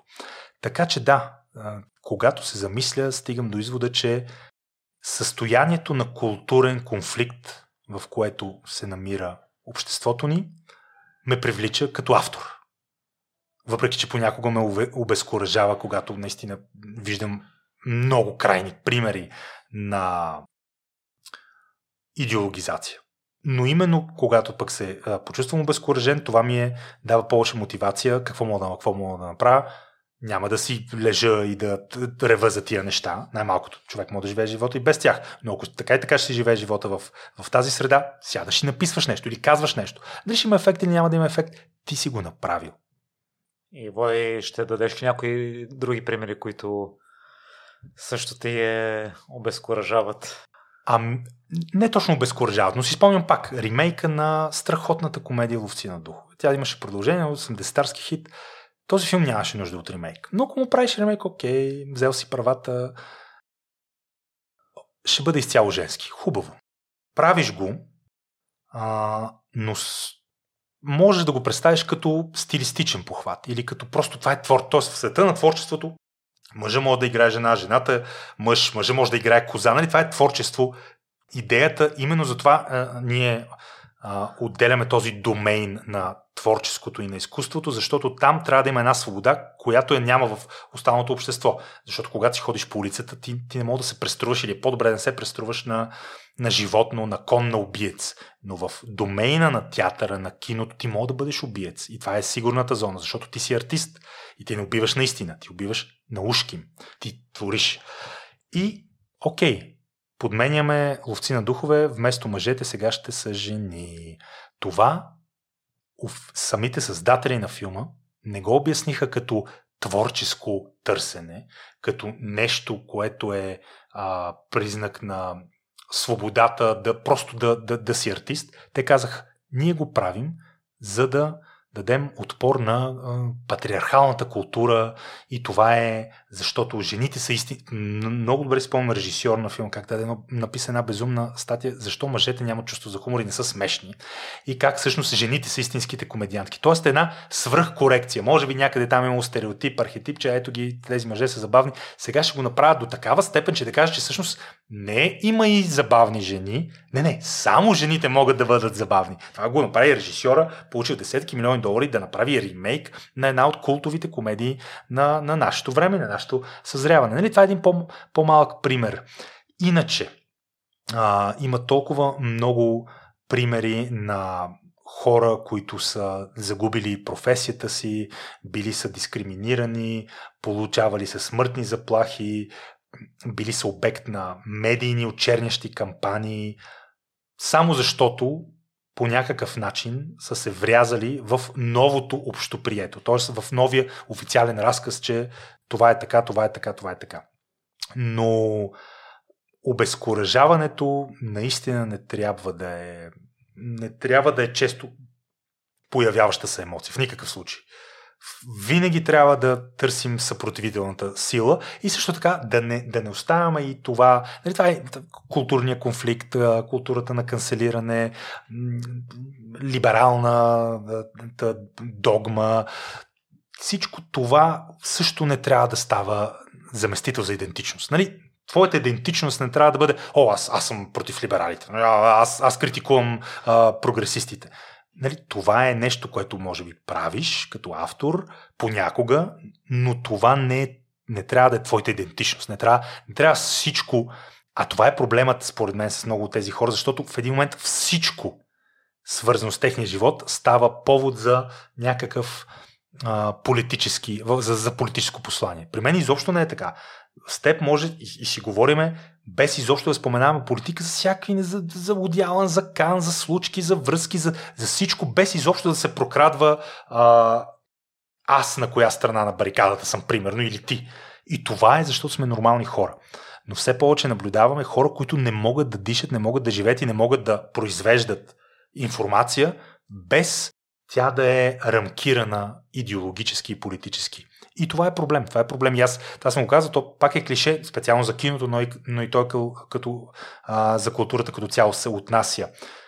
Винаги е имало политика в културата, но сега културата мина изцяло в политиката. Сега някъде търсиш в политиката култура. И нямаш култура без политика. Тоест, целта и идеята на много хора, които имат изключително огромно институционално влияние в а, културните институции е да няма нито един културен продукт, песен, книга, филм, албум, изложба, перформанс, събитие, концерт, който поне по някакъв начин да не е носител на посланието или посланията на политика. И мисля, че все повече ставаме свидетели на това. Тоест, това не е нещо, което може ли човек да изпадне в параноя относно степента на политизация? Може. Трябва ли човек да внимава да не изпадне в тази параноя? Разбира се. Съществува тази опасност. Но само, само напълно лишен от каквато е да било културна, обществена чувствителност човек е склонен да а, отрече, че това не се случва и че културният ни пейзаж е драстично различен от този, който беше дори преди 15, да не говорим за преди 20-25 години. Та, този конфликт вдъхновява. И само да обобщим за хората, които не следят толкова детално нито културата, нито политиката. Това е причината да се получават такива примери, за които ти каза. Понеже политиката иска да се намесва вече в, в, всяка сфера и се налага пренаписване на стари. Да, да, да. А, про- просто сякаш в официалното ни общество, на официално ниво, на публично ниво, се създава се създават, пораждат се серия от стимули, ти да бъдеш политически ангажиран. И то по един определен начин. както примерно ти получаваш стимул след добър отзвук на твое предаване да направиш ново, направиш нов подкаст, нов разговор. Аз както след отзвук добър в средите получавам стимул след мой материал да направя нов. Може би съществува серия от стимули за медиите, след като са написали един материал за това как всичко трябва да е ново и променено, миналото, миналото да се пренапише. И този, този материал и това е, е споделено от техните колеги се и се създава една е, ехокамера. Но когато една корпорация подкрепи такъв материал и каже, ето това е, наш, това е нашата ценност, и когато от един университет го подкрепят, и когато се всички тези различни системи на фактически на, на, на елит се обединят и взаимно подкрепят и засилват собственото си послание и се от, отделят от повечето останали хора, които не мислят като тях, и това създава вътрешно системен стимул за засилване на сигнала. Защото ако изведнъж те, те, те спрат да лансират в публичното пространство това послание, то остава, то става под заплаха. И те се усещат. И не трябва да има това, не трябва да се оставя вакуум. Как точно се получила тази среда? Как действат тези механизми? Това е много сложно. Това те първо ще се обсъждат, те първо ще излизат наяве нови данни, дали по някакъв начин алгоритмите, търсенията не, не, не, не, не спомагат за създаването на този, на този голям балон. Но то е факт. Тоест, разговор за причините е един, разговор дали това съществува или не съществува е съвсем друг. И в този разговор съмнението е малко. Да, това съществува. Да, имаме нечуван а, безпредседентен политически синхрон между системата за висше образование, системата за масово развлечение, системата за масово осведомяване и политическата система. И това е проблем. Влади, в едно друго интервю споделяш покрай всички тези неща. Аз за първ път чух такъв израз от теб за емоционалния рекет.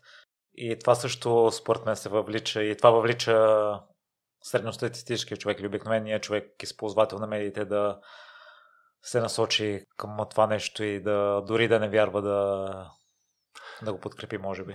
Абсолютно съм съгласен. Естествено, това, тази фраза не е мое изобретение. Тя е добре проучена. Тя може да. Ефекта на емоционалния рекет може да се види на най- основно, примитивно, лично, междуличностно ниво, дори в едно семейство, когато едно детенце реве за нещо в случая то може да не реве, защото е ударено и реално изпитва болка. То реве за допълнителен десерт. Или да го заведат отново в парка. Той използва тази емоция, защото родителите, особено майката, е програмирана да откликва на ревящото бебе. Това е еволюционен механизъм. И в един момент едно дете може да използва тази емоция, емоцията на рева. Или хора дори във връзка, и мъже, и жени, а, да използват емоцията за манипулация. Това е изключително добре разпознат феномен. Но когато увеличим ефекта на масово обществено ниво и дори на академичен, в академичен контекст аргументите не се разменят а, на база факти, статистика, общо усещане за благосъстояние на обществото, а на някаква емоция. Тоест, ние искаме, примерно, да пренаселим малко, това малко островче с мигранти, независимо какви, защото така ще се чувстваме по-добре. Защото ето тези хора ще си имат това островче. Няма значение дали живота на островчето ще се влуши драстично, защото вече няма да има достатъчно комунални услуги, ще има конфликти, ще има пренаселени пътища, ще има насилие.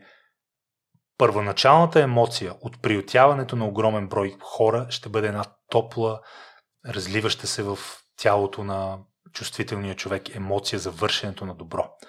Но тук е важно да начертаем огромната разлика между действителното вършене на добро и усещането за вършене на добро. И за жалост много от а, хората, които определят съвременната политика и съвременната култура я произвеждат и разпространяват, са приели или поне действат така, сякаш са приели, че сигнализирането на добродетел, т.е. прожекцията на това, кое е добро, е по-важно от реалното добро.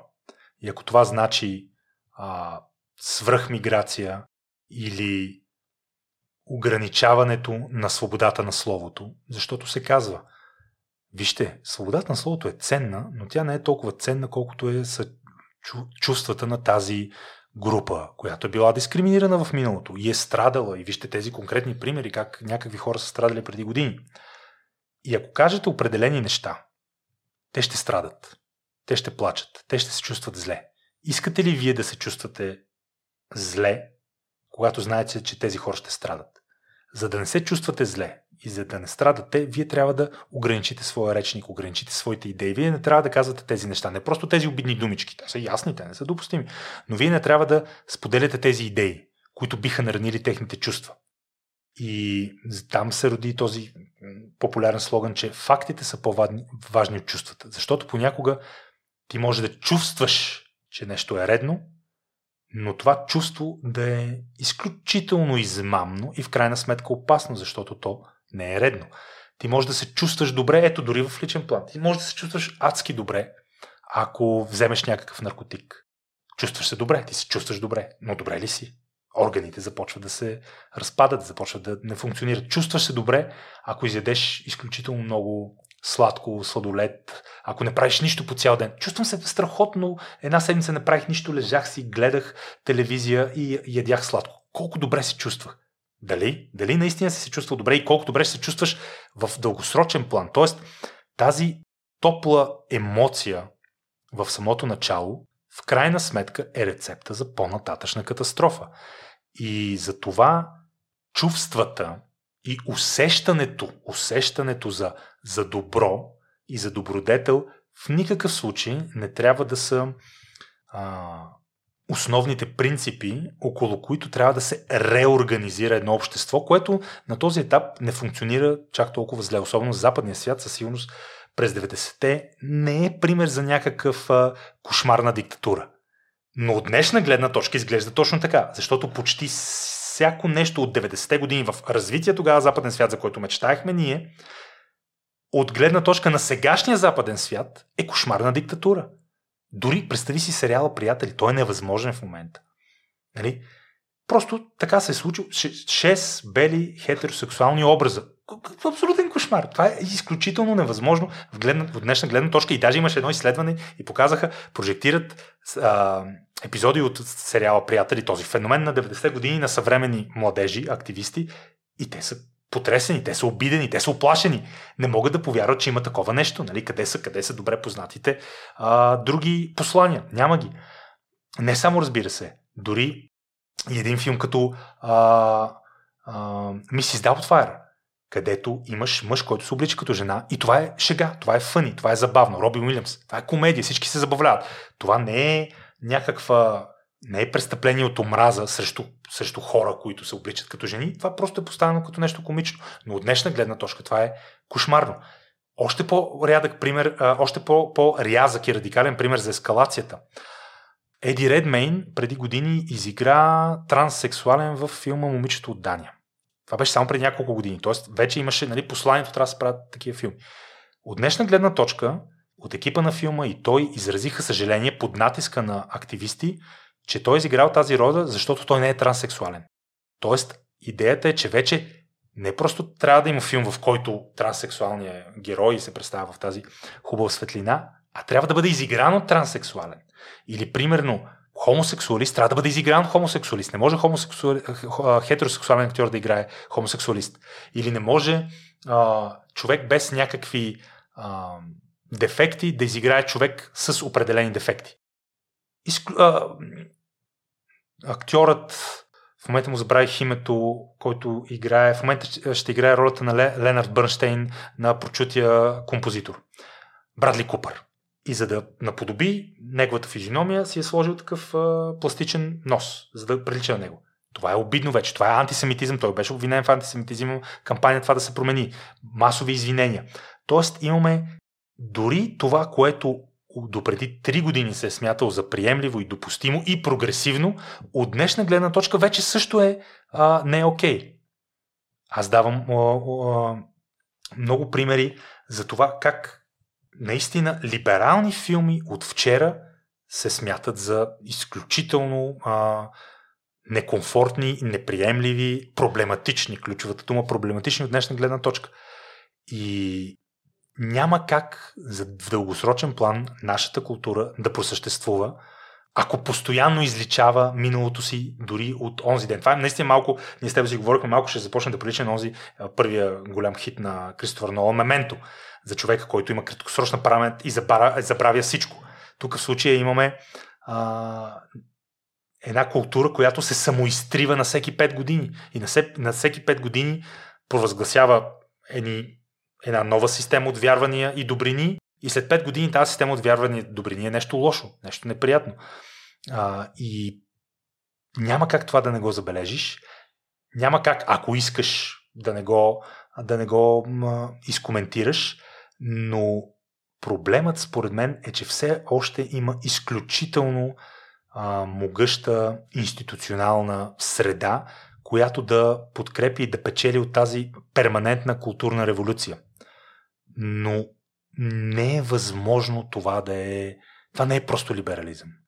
Няма как точно тези процеси да са а, състоятелни. Едно общество не може да съществува в режим на постоянно ежегодно подменяне на всичко фундаментално. Всичко, което сме вярвали за света, след две години се оказва невярно и, и дори опасно и сега вярваме нови неща за света. Та това ми прави впечатление. И а, Владим още въпроси от твои почитатели за слушателите. Преди малко даде един цитат, свързан с културата. Аз ще го ще дам а, друг а, същия цитат от а, друго твое предаване, може би, за да, да направим плавен преход към въпросът. В едно предаване ти каза, че в миналото се е смятало в това кино трябва да има малко политика, е станало трябва да има малко кино в политиката. Та в връзка с това, каква е била пропагандата на Холивуд във филмите през 60-те, 70-те, 80-те? А, интересен е сблъсъка на няколко идейни течения в Холивуд. Още през 30-те години а, тогавашния комунизъм си пробива път, особено през някои сценаристи, които изповяват открито марксистски идеи като Далтън Тръмбо и други. И те се опитват като културна контрабанда да вкарат своите марксистски идеи. Тогава, разбира се, света е изключително динамичен, разделен и тези по-радикални направления и политически движения вдъхновяват страшно много хора, особено от света на изкуството. И адски много интелектуалци са подвластни на своето увлечение по комунизма по марксизмо, марксистски ленинизъм. един от любимите ми автори, Том Улф, пише за тази епоха на ранни леви интелектуалци в западния свят, а, като рококо-марксизъм. Нали, те живеят в изключително разточителен комфорт а, под двата бряга на Америка, но, но проповядват идеи за работническо възстание. И затова той заглавява есето си рококо-марксизъм. Но вече през 60-те, 70-те, 80-те се наблюдават интересни пропагандни течения. Тогава е разгара на студената война и, например, в много филми за Джеймс Бонд той се сблъсква с а, съветски неприятели, с латиноамерикански диктатори и има едно усещане за а, Запада като а, противопоставен на, на изтока, на комунизма, на, на идейни течения, които не съответстват на тогавашната представа за демокрация. Това е интересното, че начина по който демокрацията се схваща и защитава и от киното, включително през 60-те, 70-те и 80-те, в момента е тотално отречен. През 80-те настъпва епохата на Рейган и се наблюдава един връх в това мускулосто, тестостеронено американско кино, което утвърждава американски герой, американски архетип, Рамбо, силния мъж, индивидуалиста. Но в същото време в авторското кино се наблюдават изключително силни антивоенни настроения, защото вече е минал краха на Америка във войната във Вьетнам и се появяват филми, които се опитват да осмислят този, това геополитическо, това военно фиаско. Като апокалипси сега, като шофьор на такси. Но отново няма централизирана пропаганда, има хора с възгледи които ги разполагат в своите филми. Но техният стимул тогава е филмите им да не бъдат засенчени от собствените им политически възгледи, с някои изключения. Докато сега е обратното. Сега просто има стимул на всяка цена да заявиш себе си първо като политически посланник и второ като режисьор, сценарист, автор, певец но 60-те, 70-те, 80-те са много плодотворни. Специално 60-те и 70-те се опитват да в киното се опитват да осмислят и сексуалната революция, хипи културата. За мнозина събитието, което слага край на хипи културата, на култа към децата на светята, е разкритието, че тогавашният хипи култ на Чарлз Менсън всъщност е организации от психопати, които в крайна сметка извършват убийство. Бременната приятелка тогава на Роман Полански и нейни приятели са убити в неговата къща. И това слага символичен край на хипи движението, на тези мечтатели, повлияни от а, халюциногени.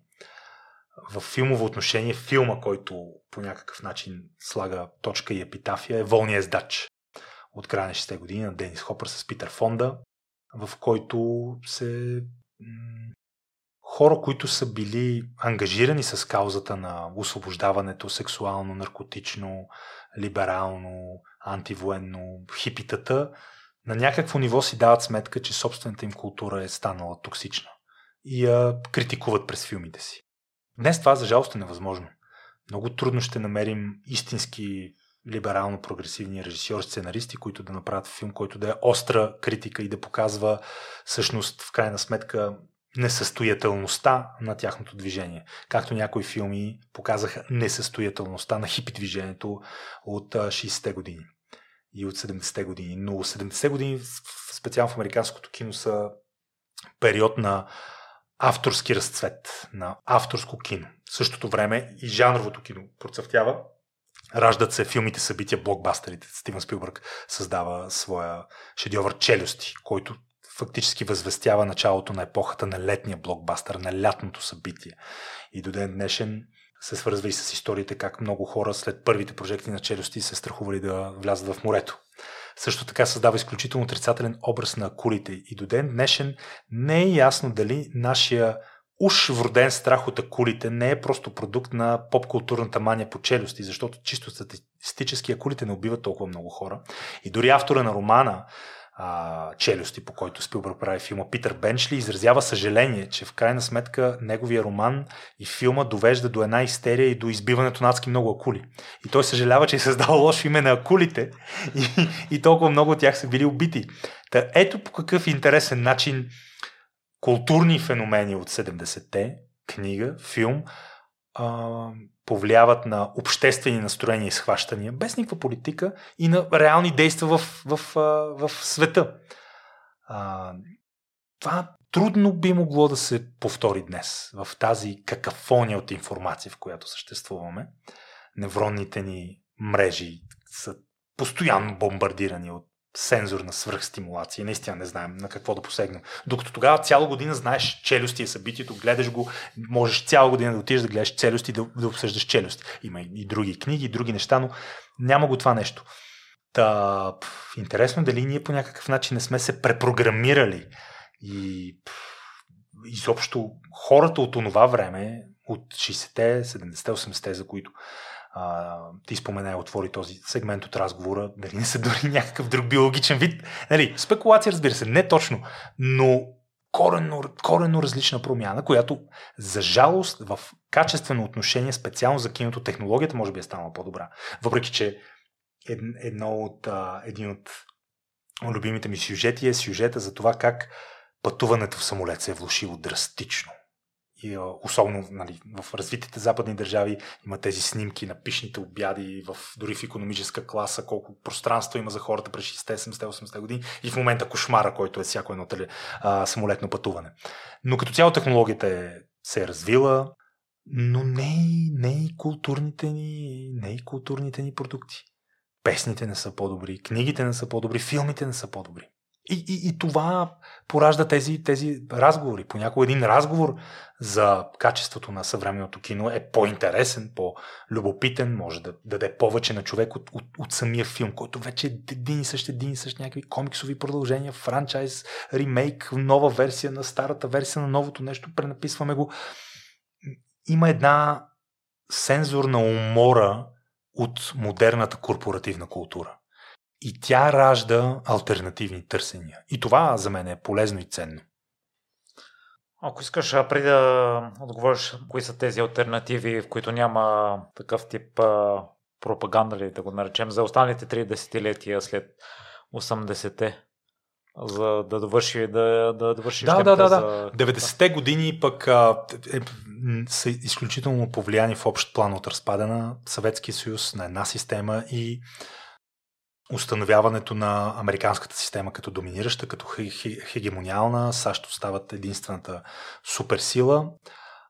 Това обаче довежда до, до нови размишления върху, върху начина по който се развива обществото. Бум на постмодернизма има, на, на иронията, на деконструкцията на стари неща. Но то в киното пак минава през творческо търсене Криминален не е политическа пропаганда, но очевидно направен от либерален режисьор. Фарго на братята Коен, Големия Лебовски. Тези филми ам, играят с клишетата и митовете на предните епохи, преосмислят ги, понякога им се присмиват, вкарват ги в нов контекст, но, но не ги пренаписват, преиначават и политизират по начина по който се случва сега. След 2000-та година ста, имаме изключителен бум на франчайзите и поредиците, на големите фентази поредици. Обществото след а, а, рухването на колите близнаци, специално американското общество, след несполучливите войни в Ирак, търсят някакво бягство от усещането за разпад и за, и за регрес. И това бягство е през фентази филмите, феномените Хари Потър, Властели на пръстените. Когато те се изчерпват, бягството от реалността придобива комиксова форма. Ние все още живеем в второто десетилетие, вече затихващо, но на една комиксова мания. Огромна част от културното развлечение на масовото човечество в последните 15 години премина през а, различните истории на обединените Марвелски вселени, DC вселени, всичките супергерои, за които постоянно се правят филми. Паралелно с това вървеше и тази златна епоха на телевизията, с сериалите за мислещи възрастни хора, които търсят нещо повече за един разказ, който не може да се ограничи просто до 2 часа филмово време, а трябва да се разкаже в 10-15 епизода, истински детектив, а, Breaking Bad, Игра на тронове, разбира се. Но и това вече някакси сякаш затихва. И така преминаха тези десетилетия, докато сега стигнахме до едно усещане, символи, символизирано и от тази стачка, буквално спирането. Сценаристите спряха да работят. Те спряха да творят, много отдавна, според мен, но сега спряха и официално да работят. Някаква сделка се е постигнала, май ще има възобновяване, но на символично ниво това беше, а само да това беше ключово. Хората, и аз не знам защо сценаристите са. А, а сценаристите, голямата гилдия, организацията на, холи, на американските сценаристи излезе на стачка, защото не са доволни от начина по който стриминг платформите, новия голям играч в а, създаването и разпространяването на култура и развлечение, а, не разкриват доходите си както едно време се знае, този филм е направил тия пари. Имаме продажба на билети, поделя се, това е ситуацията. В момента големите стриминг платформи нямат задължението да разкриват своите резултати. И сценаристите подозират, че а, сериалите и филмите, които се дават по тези стриминг платформи, които са на subscription база, те са платени, правят повече пари, те не взимат достатъчно. Искат, искат по-ясна, по- и повече пари искат. За пари. Но и модела, просто модела ги върхлетя много бързо. Изведнъж от старата студийна система, в която имаш познатите студия, Metro Goldwyn Mayer, Warner Bros., Columbia Pictures, Universal, изведнъж имаш няколко огромни стриминг платформи, изведнъж Amazon правят филми. Нали, това, ако, няко, ако го кажеш на някой от преди 15-20 години, ще погледне, нали, той, той отиде да гледа филм 27 Century Fox. Той изобщо няма да си помисли как Amazon ще започне да правят филми. Apple започват своята стриминг платформа, искат да спонсорират и да правят филми. Гигантско а, централизиране на власт в технологичните гиганти и корпорации, които произвеждат а, един вид техника или услуга, но завземат и от територията на масовото развлечение, започват да плащат на актьори, режисьори, сценаристи и създават своя, своя продукт. Амазон пръснаха 1 милиард само за първия сезон на своя сериал по Властелина на пръстените, който беше меко казано посрещнат а, с омраза от феновете на Толкин и на първата трилогия на Питър Джаксън. 250 милиона долара бяха дадени само за правата. Технологичните гиганти разполагат с чудовищни пари. И това ги освобождава а, до някаква степен, може би, от търсенето на качество или не, не знам защо така се получи. Но се случи тази стриминг революция. И сценаристите решиха да протестират и да стъчкуват и да искат повече пари от стриминг платформите. И в последната година се усетиха особено застрашени и от възхода на изкуствения интелект, на машин learning алгоритмите, на чат GPT и на идеята, че до такава степен техните сценарии са станали схематични и по формула, че вече може да тренираш един алгоритъм, който да напише ако не същия, то дори по-добър сценарий от, примерно, на последния комиксов филм или на а, новата версия на Ловци на духове. Буквално един алгоритъм може да го напише. Тези хора осъзнаха какво са сторили, какво са направили, какво се задава и казаха, не, искаме гаранции, че изкуственият интелект и алгоритмите няма да пишат филми, няма да ни вземат хляба, няма да ни вземат работата. Парадоксалното е, по-скоро ироничното е, че това са същите хора, същите културни елити, които само до преди няколко години се смееха, когато работническата класа беше обезкръвявана и беше заплахата от автоматизацията, която ще вземе много места на хора, които се трудят сърце и са работници. И тогава имаше едни трендове в социалните мрежи на тези елити от, а, на така наречената лаптоп класа, с тяхната а, изключително назидателно подигравателна реплика, научете се да пишете код. Не, научете се да пишете код, да мекне работници, които ще изгубят своята работа. И това вие не можете да спрете прогреса. Естествено, че тези работи трябва да, тези а, примитивни а, професии трябва да бъдат а, автоматизирани.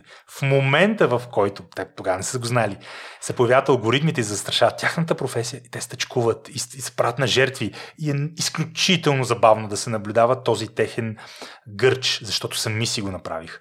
Та, това допълнително засили раз, и, и увеличи разлома между тази лаптоп класа и останалите хора. И Влади, има ли съвременно кино, в което не е наместна, наместна толкова политиката? Има, все по-рядко се среща. А, аз бих дал като пример със сигурност а, последния филм на Робърт Екерс, The Northman, който е а, викингът, севернякът. История базирана на стара легенда, която пък била стара викингска легенда, която вдъхновява Хамлет на Шекспир история за отмъщение, стара като света. Но тя е напълно откъсната по начина, по който режисьор е заснел от днешните ни морални съображения. Тоест, това е един филм, в който героите действат както се очаква и както знам от историческите източници, че са действали хората в 9 век. В смисъл, няма свръхналожена от, отгоре морална парадигма от 2022 година върху този филм, което нали, се очаква от други, от други произведения. И това го откъсва от останалите. Има, разбира се, и други а, произведения, но са все по-малко. На парчета са. Тук, там нещо се среща или има по-малко. Разбира се, че има. Тоест, живеем в епоха, в която нищо не е абсолютно. Нали? Има доминиращи процеси, има а, водещи и структуроопределящи течения, има изключително могъщ натиск, но той не може да направи всичко черно и бяло и всичко да е примерно изцяло една пропаганда. Разбира се, че има. Но, но все по-малко, все по-малко.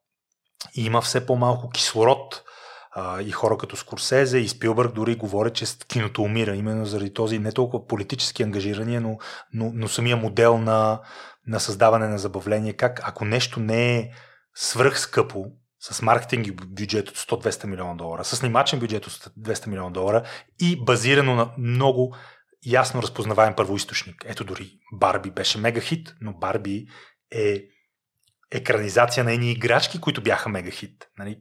То е оригинален филм, но не е оригинална идея. А, всички... Супер Марио също. Огромен хит, но Супер Марио. Тоест, новата система и новия модел на произвеждане на развлечение и култура изцяло е изкарал кислорода от оригиналното мислене.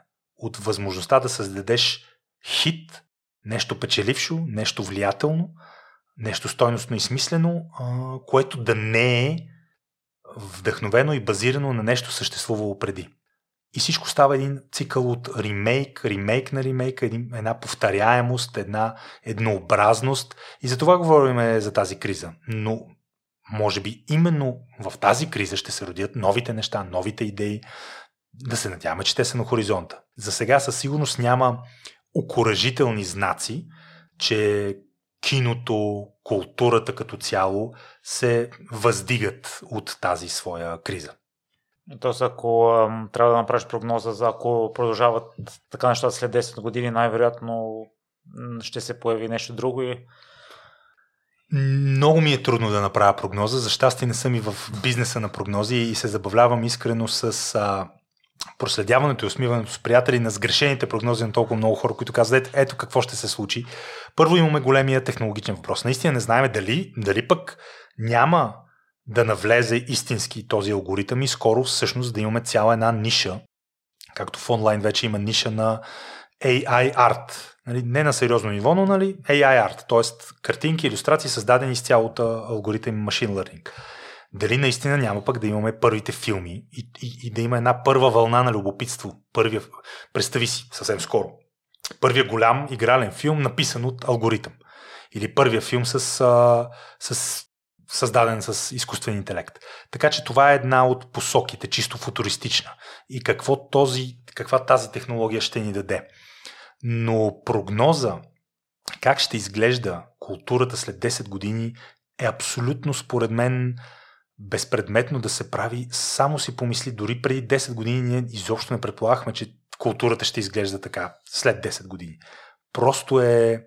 Намираме се в непознати води. Това е което може да кажем. Намираме се в непознати води, неизследвана територия и тя може да ни донесе както нещо изключително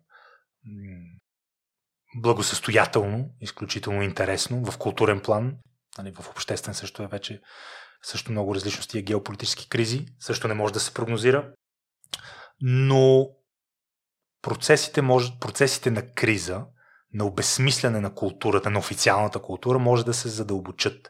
И въпросът е дали альтернативни те авенюта за произвеждане на култура ще успеят да акумулират достатъчно силен ресурс, разпространителски, производствен, за да доставят своята си култура до, до масовата публика защото в крайна сметка масовата публика, това не го казвам като обида за масовата публика, до известна степен ние сме някаква масова публика, е и много мързелива.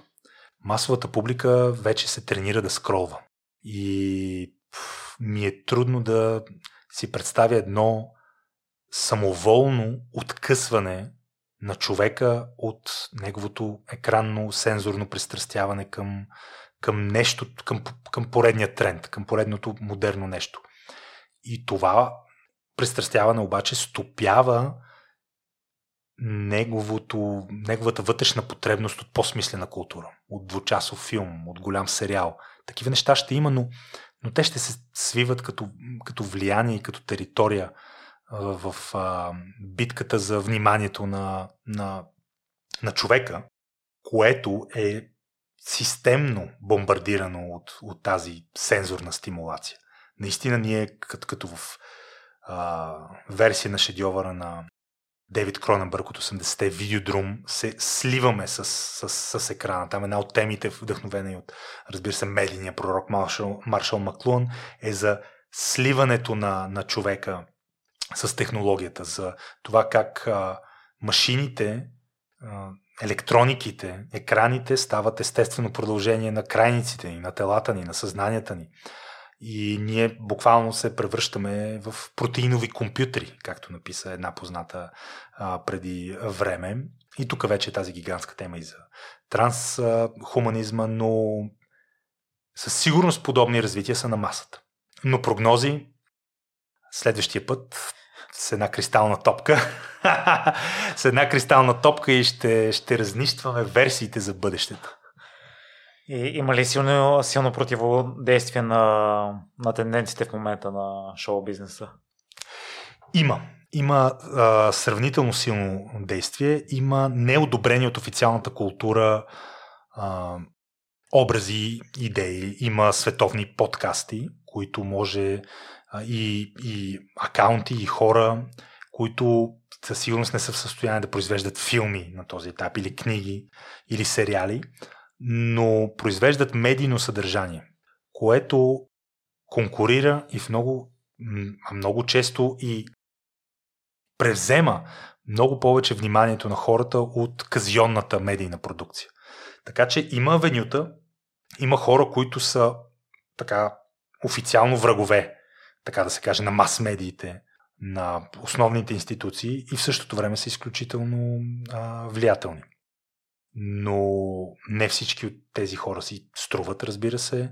Не всичко, което е срещу тази система е ценност само по себе си. Тоест това, че ти не харесваш някакъв установен наред, не те прави сам по себе си смислен, ценен, добър, правилен, а, заслужаващ си. Нали? Трябва да имаш а, автономна а, трябва да имаш, трябва да си носител на автономен смисъл отвъд противопоставянето ти на, на една система. Нали? Това, е, това е много важно. Може да се започне с противопоставянето на системата, но след това какво даваш? Окей, казваш, тези филми не струват. Или тези истории не струват. Какво правиш вече? Да, нямаш то ресурсно. Нещо малко по малко трябва да се започне. Тоест, наистина да се даде някаква альтернатива. Може би сме в зората на създаването на подобни плахи альтернативи на културно съдържание за хора, които наистина вече не могат да понасят официалната култура.